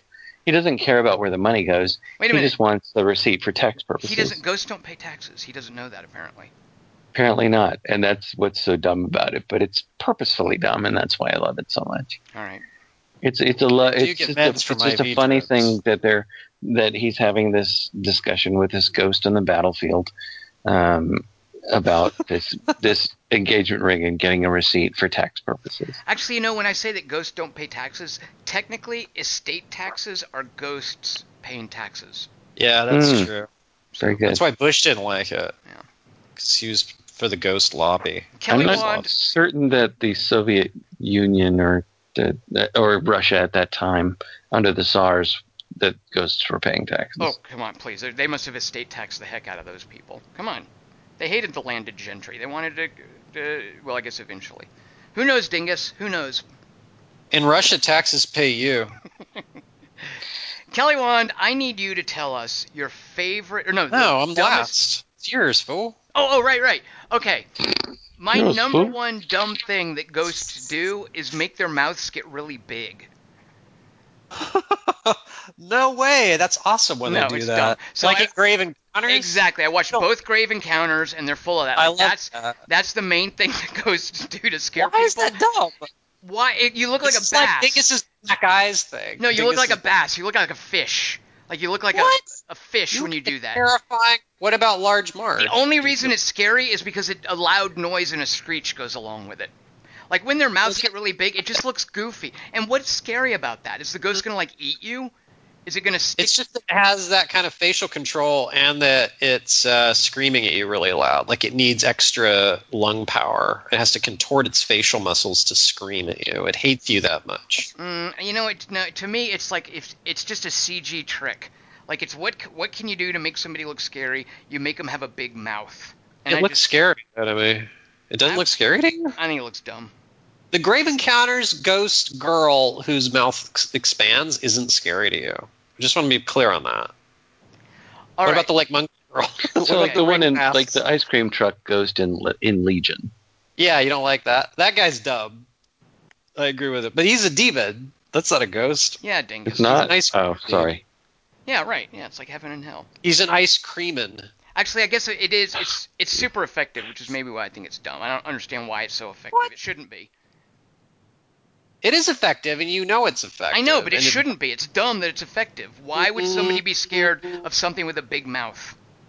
Well, that Well, happens in. I Am Legends with uh, Yeah, the exactly. Dash Mihok. Yeah, but those aren't ghosts. Those are vampires. Yeah, no, That's they're true. not. What? They're definitely not ghosts. Yeah. Because they're people. Yeah. They're not dead. So there's my dumbest thing. The ghosts that are haunting the Collingwood Uh. Asylum in Grave Encounters, they make their mouths get really big, and I think Tom it's dumb. thinks that's dumb. I am. Tom thinks that's the stupidest thing ghosts do in any movie is make their mouths big. I am. Just scared. Yeah. like- I am Because scared they're of trying I to find suck it, your soul into them. I find it terrifying. Eh, Like a I don't cat. know that, that that's. But no, that never happens You admit to it's terrifying. I know, but I still think it's dumb. That never happens to anyone, by the way, in Grave Encounters, Dingus. A ghost with a big mouth never sucks in someone's soul. They always just like throw them out a window or mush them or something like that. oh. No, they take the Don't they take the black guy and like drag him into the pool and he just disappears? Yeah, right. That's They don't- they- that's always scary to me when the go when the yeah, but you never know what happens to him. And in the Grudge, the chick in the bed. Uh, Yeah, who doesn't? Who has a normal sized mouth? Don't don't Japanese Yeah, but- scary Japanese ghosts have normal sized mouths? Maybe not. well, not, the, the Grudge chick has a very strange mouth, and I don't think size really because she only has half a mouth. But also, the fact that you admit that it's terrifying Right? seems weird to me that you think it's stupid too. Because if if you go, they think it's terrifying those stupid ghosts, and I just laugh at their big mouths. I'd big mouth them back. Then I'd go, all right, yeah, it is dumb. Kelly But- what is the evolutionary benefit of being able to open your mouth really wide? There isn't one. Terrify Tom Chick. Terrify Tom. All right, I shall have to give this some thought. I just I thought there should maybe This just some- sounds like spite. It sounds like you're mad at the ghosts and you're Well, you know jealous. what? Of them. Yes, They you can- can eat, you can eat stuff without doing having to cut it. The That's only why- reason that Grave Encounters is scary isn't is just because the ghosts open their mouths really big. If they didn't do that, Grave No. Encounters would be a really stupid movie. What? They do a lot of great things. The What the photographs in Grave Encounters are scary, A photo. and and uh, uh, when he t- when he takes pictures and then he takes them early on and there's nothing, and then later there's like a uh, there's like a payoff for that. He takes pictures and there's like shitloads of ghosts in every picture, and they're all freaking they're all freaky and they're all different from each other. And then also the, where they mess with the architecture, they make you run around in a circle, which uh, that Indian movie saw did too. Kind of I actually do like this idea, Wow. and they play with it more in Grave Encounters 2 in the sequel. This idea that it's like this extra dimensional like hell Yeah. pocket. Yeah, I like that. It's like Blair a, Witch Tree. it's like House I of like Leaves, like House of Leaves. Did you say hell Yeah, pocket? I- Yeah, it's like a dimensional Yeah. hell pocket, a pocket dimension of hell or something like that. Yeah. Yeah. Like you go I- in and you, you can't get out. Like you you go back to the door and the door leads to the room that you're in, and then you go down this hallway and it takes you down another hallway that puts you right back where you were. Uh, You can't get out. can't yeah. get out, right? And they even do a cool thing in the sequel. I'd forgotten about this one. In the sequel, they they get out. Like they, they get out the door and they go back to their hotel room because they were these kids who traveled to do a documentary on this asylum and they travel to this town and they stay in a hotel then they go to the asylum all this hellish stuff happens they can't get out they finally get out of the asylum they go back to the hotel they pack their bags and they're like fuck this, we're out of here. They get in the elevator of the hotel. They dr- take the elevator down to the lobby. The elevator door opens, and they're back in the Yeah, asylum. that's awesome. yeah, Ah. it's like the ghosts. That's like just, 1408 too. The ghosts are just Happens. tricking them, like making them think that they've gone back to their hotel to pack. Yeah. Or the Hell, Po- ghosts just Hell Pocket sounds like all just a really weird version of Hot Pockets. Oh, like, po- like super, like super spicy. Yeah. the jalapeno hell pocket. It guy gets Yep. tacos. Hey y'all. The new All right. ghost Fajita. Oh. Now, Kelly Wand, it is time. So, so you know the big giant mouth thing. I do admit it scares me. There's that movie that Dingus didn't like that I love called "They Look Like People," and "They Look Like People" has a moment where uh, Yeah. Wyatt is looking at a picture of his girlfriend, and she's like that. She's freaky, but you know the movie ties into like his mental illness, and then later on in the movie, uh, I think her name is Maya. Is he's sitting with her and they do that creepy CG thing? Her mouth doesn't open, but her smile gets really big. That Yeah. creeps me out. That stuff creeps me out. So Kelly Wand, it's I'm just I'm calling it dumb because I want ghosts to, to stop doing it because it scares me. Oh, So- you're trying to trick. so- that's what exactly, doing. exactly. So maybe that's your your analogous to to my thing with black eyes. Yeah, but you're not scared of black eyes. You think they're dumb. I'm scared of big mouths. okay. I find it terrifying. Tom's thinking tactically. He's assuming the ghosts won't listen to this part of the podcast. Right. Tom confesses what he's up to.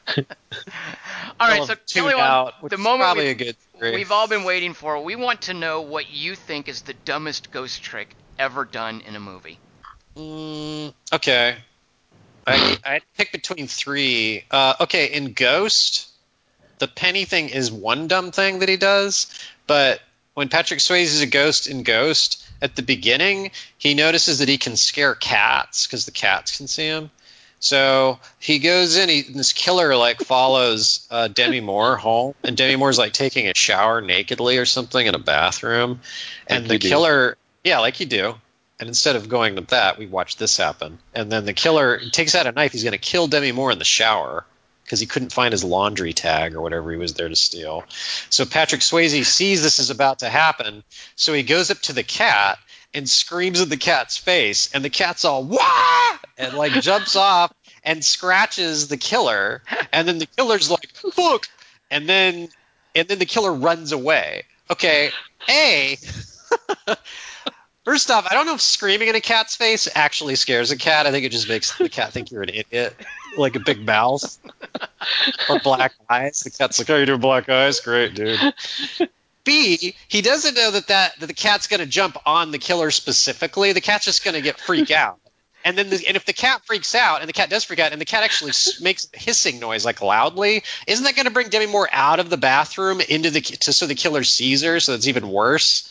And then when the cat scratches the killer, how does he know it's not going to make the killer more pissed off? Like, why is that going to make the killer leave instead of just go "fuck you, the cat and Demi Moore"? Like, the killer's already got his knife out, and his reaction is, "Oh, this cat, this cat's too powerful. Oh, oh, it's cutting my face. I gotta go. Oh, you I die."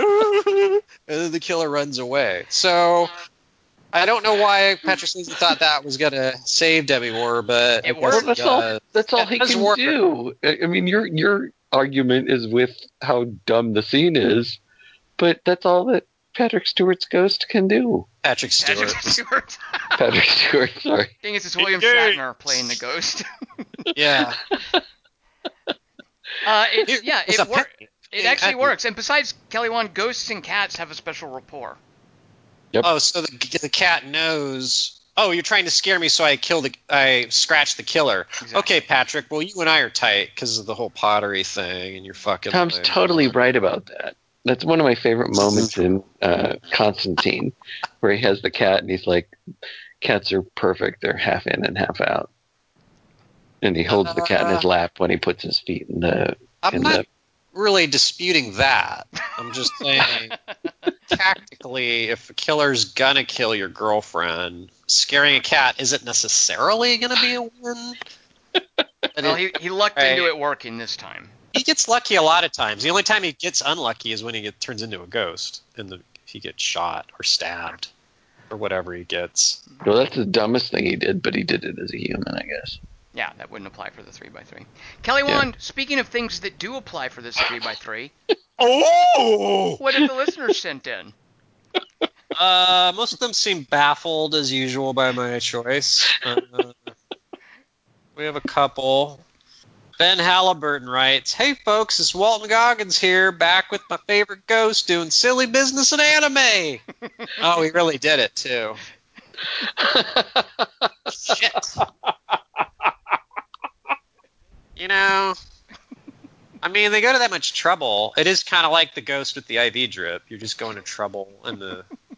What are you saying? I've included detailed explanations because you know I don't skimp on the fixins. Number three, Ghost in the Shell 2, Innocence. The soldier turned hacker Kim, who loves androids so much he's killed himself and uploaded his ghost into one trap. Section 9 operatives Batou and Togusa in a dream within a dream within a dream within a dream, where he talks philosophy with at them while trying to hack the Locus Solus security systems. Oh, who can forget? Locus Solus retaliates and fries, fries Kim's brain with a virus. Fries it with a virus. Oops, too many balls in the air at once, I guess.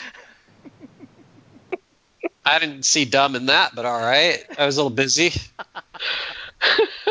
Number two, Ghost in the Shell, 1995. The Puppet Master, a mysterious entity roaming the net, hacks into an android factory to assemble a body for his ghost, then uses it to get hit by a truck so that he can request political asylum with Major Makoto Kusanagi and Section 9.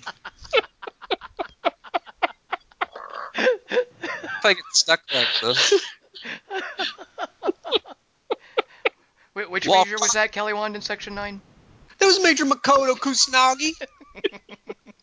While caught up in an argument about whether a ghost has a right to asylum, a Section 6 operative absconds with his body. That's stupid. stupid Section 6 operative. that has nothing to do with the ghost. Whatever. Over two. Number one, end of Evangelion. After the Human Instrumentality Project has been terminated and Shinji wakes up next to Asuka on the shores of a blood red sea, he sees the ghostly image of Rei, his dead mother's clone, implanted with the fragment of the soul of Lilith. Notice the white people names. Floating over the water. She doesn't do nothing, just like she didn't do nothing when she appeared to him similarly in the first episode of the TV series, and Shinji works out his confusion by choking Asuka for a bit. Woo!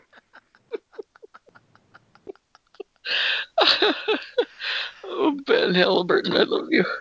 Thanks for all the pods, and you all can count on me contributing plenty more in the future. Ben, I mean Walton. Kelly Wand, I think Ben Halliburton is your muse. That was wonderful. Mine was anime. That was a weird juxta. Josh Dublin writes somberly, "The baby."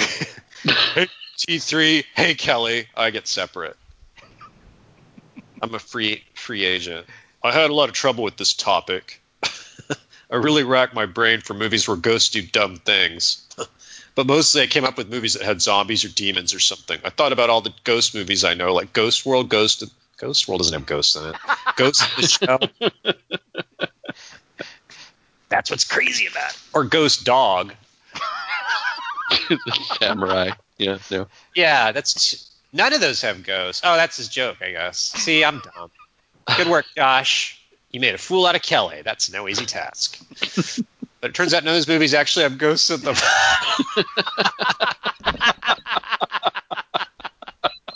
oh, I can't read that far ahead, Josh. What are you doing to me?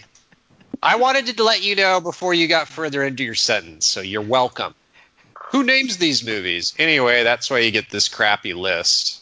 Boy, I just got pwned. We got to edit all that out so Josh doesn't make me look like a buffoon, like the last guy did. Number three, I bet nobody saw the terrible supernatural thriller 100 Feet. Oh, Tom knows what I'm thinking right now. I'm thinking of 50 people.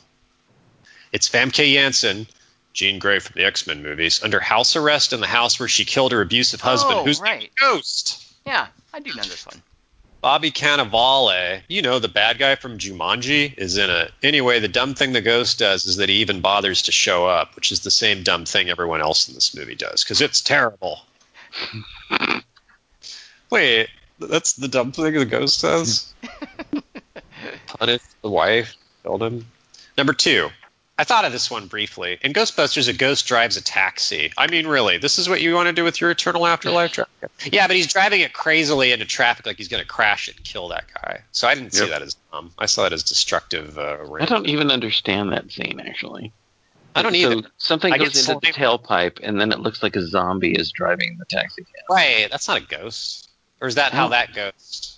Does does the ghost take over the taxi driver? I don't understand what's happening. The ghost was sitting there in the taxi all that time waiting for a fare with its skull face and no one noticed. And then a guy gets in and goes, All right. And then the ghost is like, Ha, finally in. No, but you see the purple stuff getting sucked up the tailpipe of the taxi, Oh, and then yeah, yeah. you then the guy gets in, and you see the you see the ghost looking looking like a, a skeleton basically. It goes through the tailpipe up into his brain, right? Yeah, and you're gonna fall for the banana in the tailpipe. That was that same year. It was the year of the tailpipe, Dingus. It's like Year- predicted. year of the tailpipe. Yeah. You're not gonna fall for the ghost in the tailpipe, Dingus. Number one. Okay, seriously, the dumbest thing a ghost ever did in a movie is at the end of Return of the Jedi. I thought of this one too. I thought of Ewok. Barbecue. Yeah, I was really thinking of uh, Jedi ghosts. I was thinking of him. Yeah. A certain point of view. Uh, that's a dumb thing for a ghost to do is retcon. But anyway. At the end, uh, also too, Luke just nods at them like he doesn't like the ghosts are at the barbecue, the Ewok barbecue, and they're not even participating. They're just like standing watching it, and then Luke smirks at them like you idiots, and then leave. Like he doesn't talk to them. He like he ignores them and goes, "Yeah, I got to go party with the Ewoks. Got to go." Anyway, uh, and in Return of Jedi, Anakin's Force Ghost is supposed to be played by Sebastian Shaw, the actor whose face we see when Vader takes off his mask. But in the special edition, it's Hayden Christensen. Now that's dumb. You know what would have made it fine is if Hayden Christensen had just been CG'd into that part where Luke takes his face off, and then he's old Hayden Christensen. They should have just redone that. Huh. Thanks. Bye. Okay. Oh God, Kelly reading things. Arthur Giovanna Jelly. Jesus fucking Christ. Are you kidding me? Oh, my favorite words in the English language: Harry Potter. Number three. White people anime. The only fun thing about reading the words Harry Potter, Dingus, is it'll be something I don't know, so I'll be learning something about Harry Potter. So it's kind of like you're you're reading the books in a way without really getting credit. Harry Potter and the Deathly Hallows Part Two. What was Tom's The Wand and the Willows? Yeah, it's part six. Part Six. Harry Potter and the Wand and the Willows. The Ghost of Ravenclaw House. See, this is white man's anime. It's even dumber. It makes anime look like genius. The Ghost of Ravenclaw House in the Hogwarts School of Witchcraft and Wizardry is known by the students as the Grey Lady. That's the name for Oh. the New York Times, by the way. Is it? Yeah. Yeah. And when it went out of business, it was a submarine. In the final movie, Harry Potter finds out that she was known as Helena Ravenclaw, daughter of one of the founders of Hogwarts. Rowena Ravenclaw. All right, these commas are strangely placed. Right there. That's in a positive. You put a apostrophe after the second Ravenclaw. Jesus. And that she was the one who stole the legendary diadem of Ravenclaw. Ugh. Sorry, Asian listeners. It is pretty rough. The dumb thing that is Ghost, played by Kelly Macdonald. Ooh. Hmm. Oh. The dumb thing played hmm. that. Yeah, I know. Okay, the dumb thing that this Ghost, played by Kelly Macdonald, does. Tortuous is never tell anyone that she told Tom Marvolo Riddle, the boy who would one day take up the moniker of Lord Voldemort.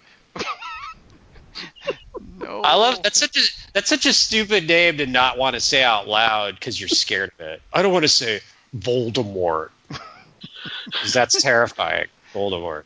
Where she hid the diadem. Her decision to not tell anyone about this poor afterlife choice meant that Harry Potter could not find the diadem for a long And he needed to find it since it had been made into one of Voldemort's Horcruxes and therefore needed to be destroyed before Voldemort could be defeated. If she'd come clean earlier, it would have saved everyone a great deal of trouble and perhaps spared a few lives. All right, I'll take your word for it that the ghost did something dumb and there was a ghost. Number two, The Lord of the Rings, Return of the King. uh, when Aragorn, son of Arathorn, Gimli, son of Gloin, and Legolas, no parents, tread the paths of the dead.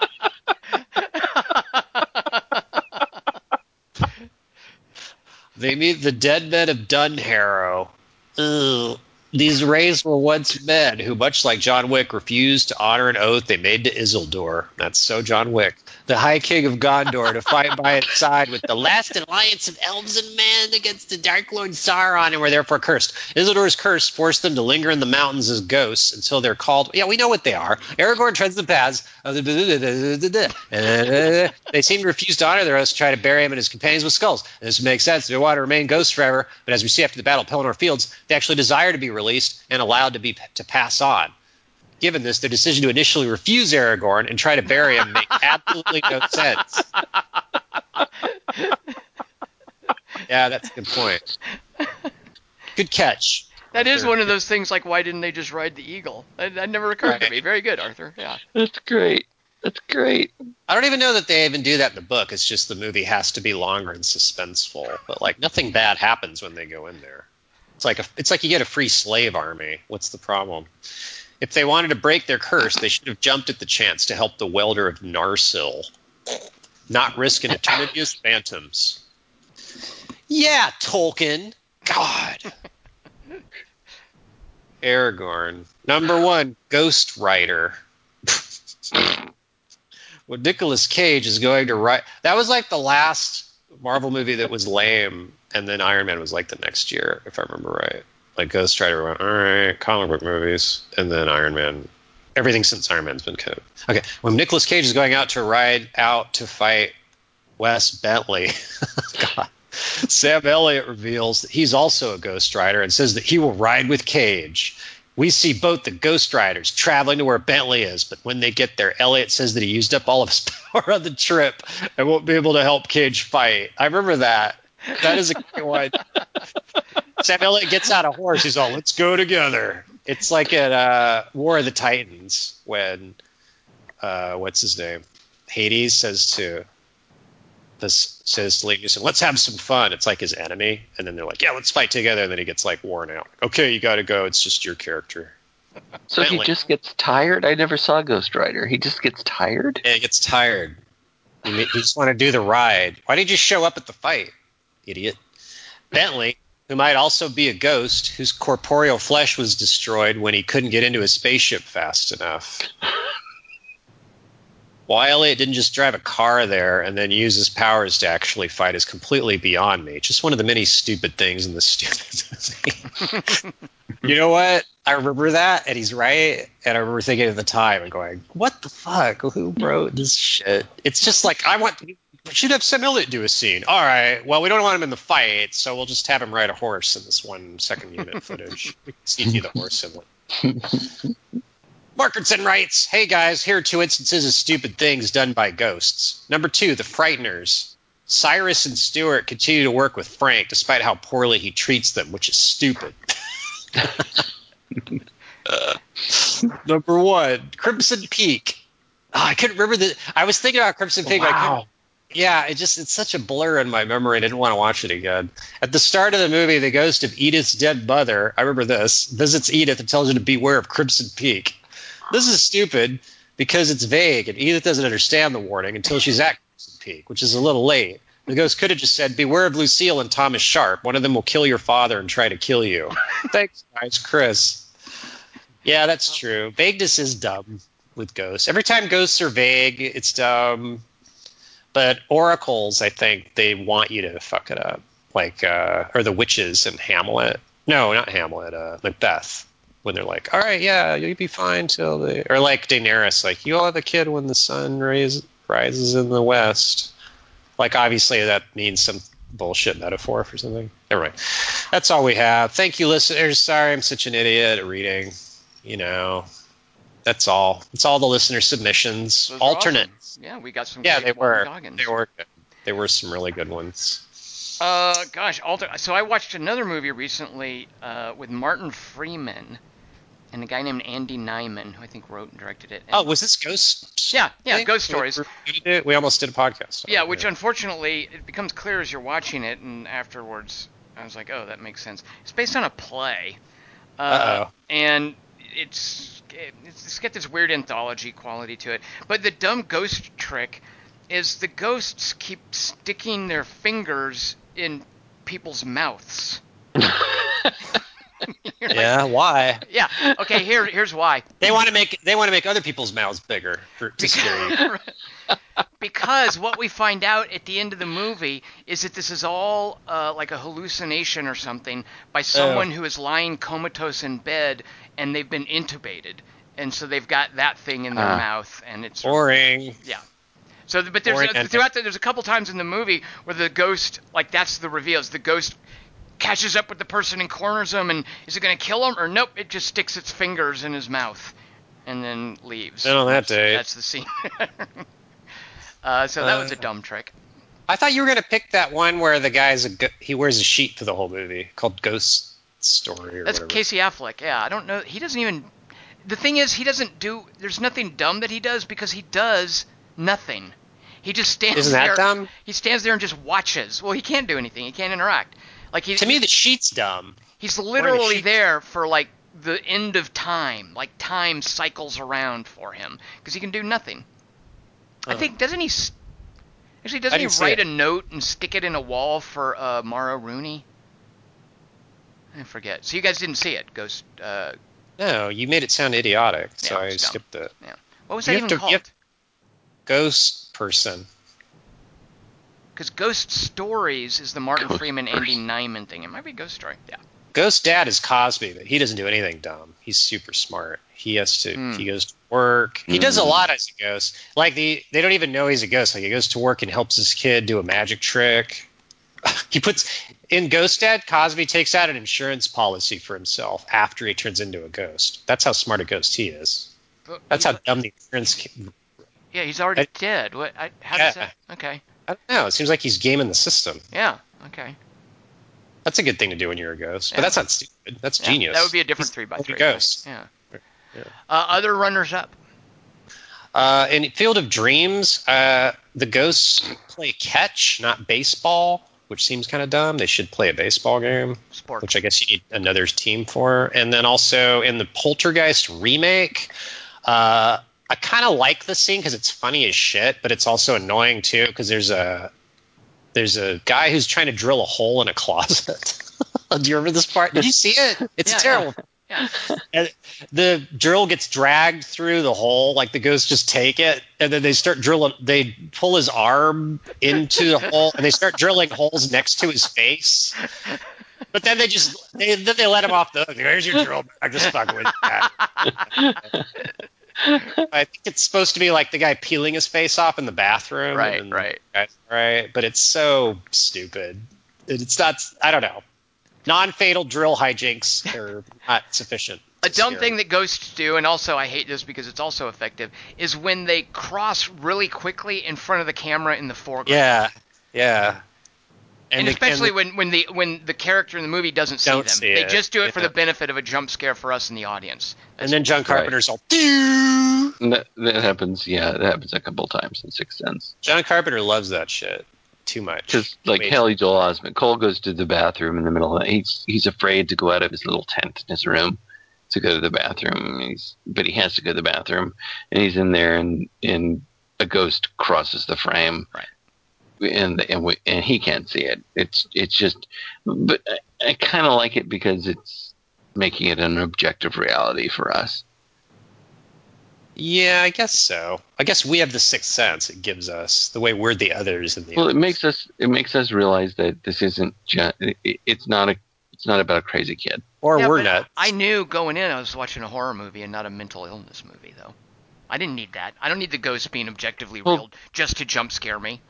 Well, the the lead character, the the star of the movie, is a child psychologist, so it's it's kind of trying to play on that. I don't. I still don't need it. I disagree with it. Don't do that. It I- scares me. did It scares me. It does. You're very uh, scareable. Well, I, it's not that I, every. It scares everyone. And jump scare scares. Yeah. I mean, by its very nature, that's what it does. And when it's just a jump scare because the ghost really quickly moved in front of the camera, like the ghost had done that, like in the background, it, it would just be a, just a dude moving real quickly through a doorway or something. It wouldn't matter. But when it does it right up in front of the frame just to scare you, and when the composer is complicit by doing a loud musical blare, Yeah, cheating. Don't do that, dumb ghost. Stop it.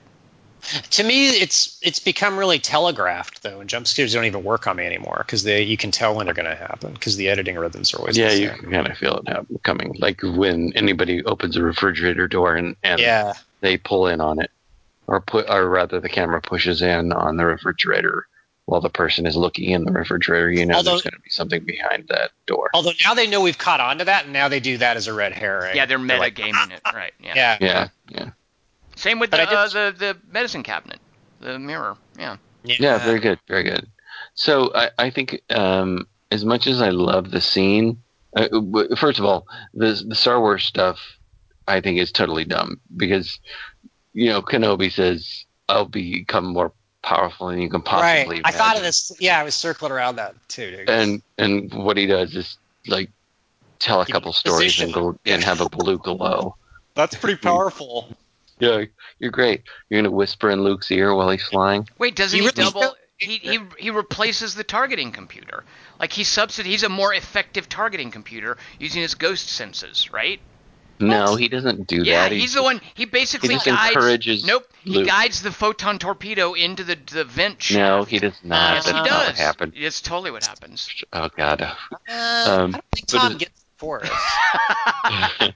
We're just saying something. and as, as much as I love the scene in um, in Beetlejuice with the uh, with the Harry Belafonte song, I just think it's a dumb thing for ghosts to do. I'm realizing that they're they're nascent ghosts. They're they're trying to figure out how this whole ghost thing works, and so they're trying to use their powers as well as they can. But what they do is they they have a karaoke moment instead of uh, actually scaring people. So they they make everybody have a great time doing it by possessing them to do a Harry Belafonte song instead of actually scaring them. Yeah. Uh, so I think that's really dumb, but it's dumb in the service of the movie. Kelly Wand, what about the ghost in Paranormal Activity who's underneath the sheet during the oscillating fan, and then the fan comes around and the ghost isn't there anymore? What about that one? Well, it's just it, it was it started getting cold. Instead of Mm. going boo, it's going brrr. First of all, not a ghost; it's a demon. Oh, Mm, So Wait, ah, I'm, why are you? Oh, I'm tricking you. Six- See? Sick Uh, burn. you're Yeah. like a go. You just open your mouth extra wide. Speaking of opening mouths extra wide, Dingus, Oh, God. why don't you do that for us and tell us what the three by three will be in about a month from now? All right, your favorite ladders in movies. what about the formers? Uh, We have fun. Uh, all right. What if people are like, "Yeah, I have a great ladder scene." Do Actually- step ladders So- count? Do um? I'm, you know what, Dingus, you're making me glad that I just watched Skyscraper with Anna Nicole Smith. Oh, no, she was here. There's She's a like a ladder human scene. There's a ladder scene in that movie that I might bring up. There's. Let me make Uh, I watched a bunch of movies lately that had ladders in every single one of the movies, and I just kept thinking, why are there so many ladders in these movies? and no and I just- And I just thought about the way ladders are used in movies, and uh, I needed a ladder recently and could not find one. Um, and I will tell that story uh, a month from now. It sounds uh, riveting, and I can't wait it- to hear how it ends. It's it involves me being incredibly stupid, and it involves my son uh, saying something cool about me. So Aw. there you go. Kieran does have a lot of good quotes. He just, does. He You're gonna- you're- chase. You're gonna you're gonna love his quote, um, uh, and it does involve uh, a ladder. Kieran thinks of So stuff I don't anyway, if if uh, if any of our listeners would like to write in their favorite ladders in movies uh, or ladders used in scenes in movies, um, that would be they write into quarter to three. Uh, good lord, three by three at quarter to three dot com. That's three x three at quarter to three dot com. And uh, Tom, I don't have the uh, date uh, at my fingertips. What's you the date? basically you have a month. Yeah, you have a month to come up with ladders. You'll come. They're not up gonna with them remember a date Saturday anyway. night, and we will read them Sunday night. And uh, what are we going to see uh, in podcast on on next week? Mamma mia, not the those. Please stop, no, Mamma stop mia talking. anymore. No, no. Dingus Why and I, for the life of us. Kelly Wand, couldn't think of what the last Mission Impossible was called. Do you know? Do you remember? Rogue Nation. Wow. Wow. Nicely done, Kelly Wand. You've got a mind like a steel trap. Ghost Protocol was the Brad Bird one. Quit showing then- off, Kelly Wand. Quit showing off. Save it for next week. Yeah. What are you doing? Uh, if you guys see Ghost, or no, Jesus, if you guys see Mission six. Impossible uh, uh, Six. Fallout. Fallout, yeah, if you see that one, uh, and you have thoughts about it, send those to 3x3 at quarter to 3.com by August 5th, midnight Pacific, and uh, we'll include your comments in the podcast. So join us for that. I am Tom Chick. I have been here with Christian McCluskey It's Christian Morosky. and Kelly Wand. Good night, John Boy. One, two, three, not only you and me got 180 degrees and in between counting one, two, three, Peter Pan, Mary, free, getting down with three. Everybody loves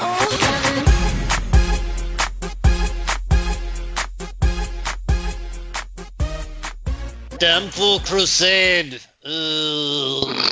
I could have done that. You fucking McGregor, whatever. Bullshit. I'm a ghost in uh, Drive. You don't even notice. Because I'm so subtle about it. I prefer that we be more capable and prepared than lucky. Observation, reflection, faith, and determination. In this way, we may navigate the path as it unfolds before us. All right, and we have what? Eight more recharge cycles to go before we get to Oragai 6? Is that a question, sir? Yes, sir? Walter, that's a question. That is correct. I was in, uh, was originally cast for the Ghostbusters. Uh, I was the receptionist. Uh, they gave it to Thor because they said his glasses uh, were the right size. Fuck that guy.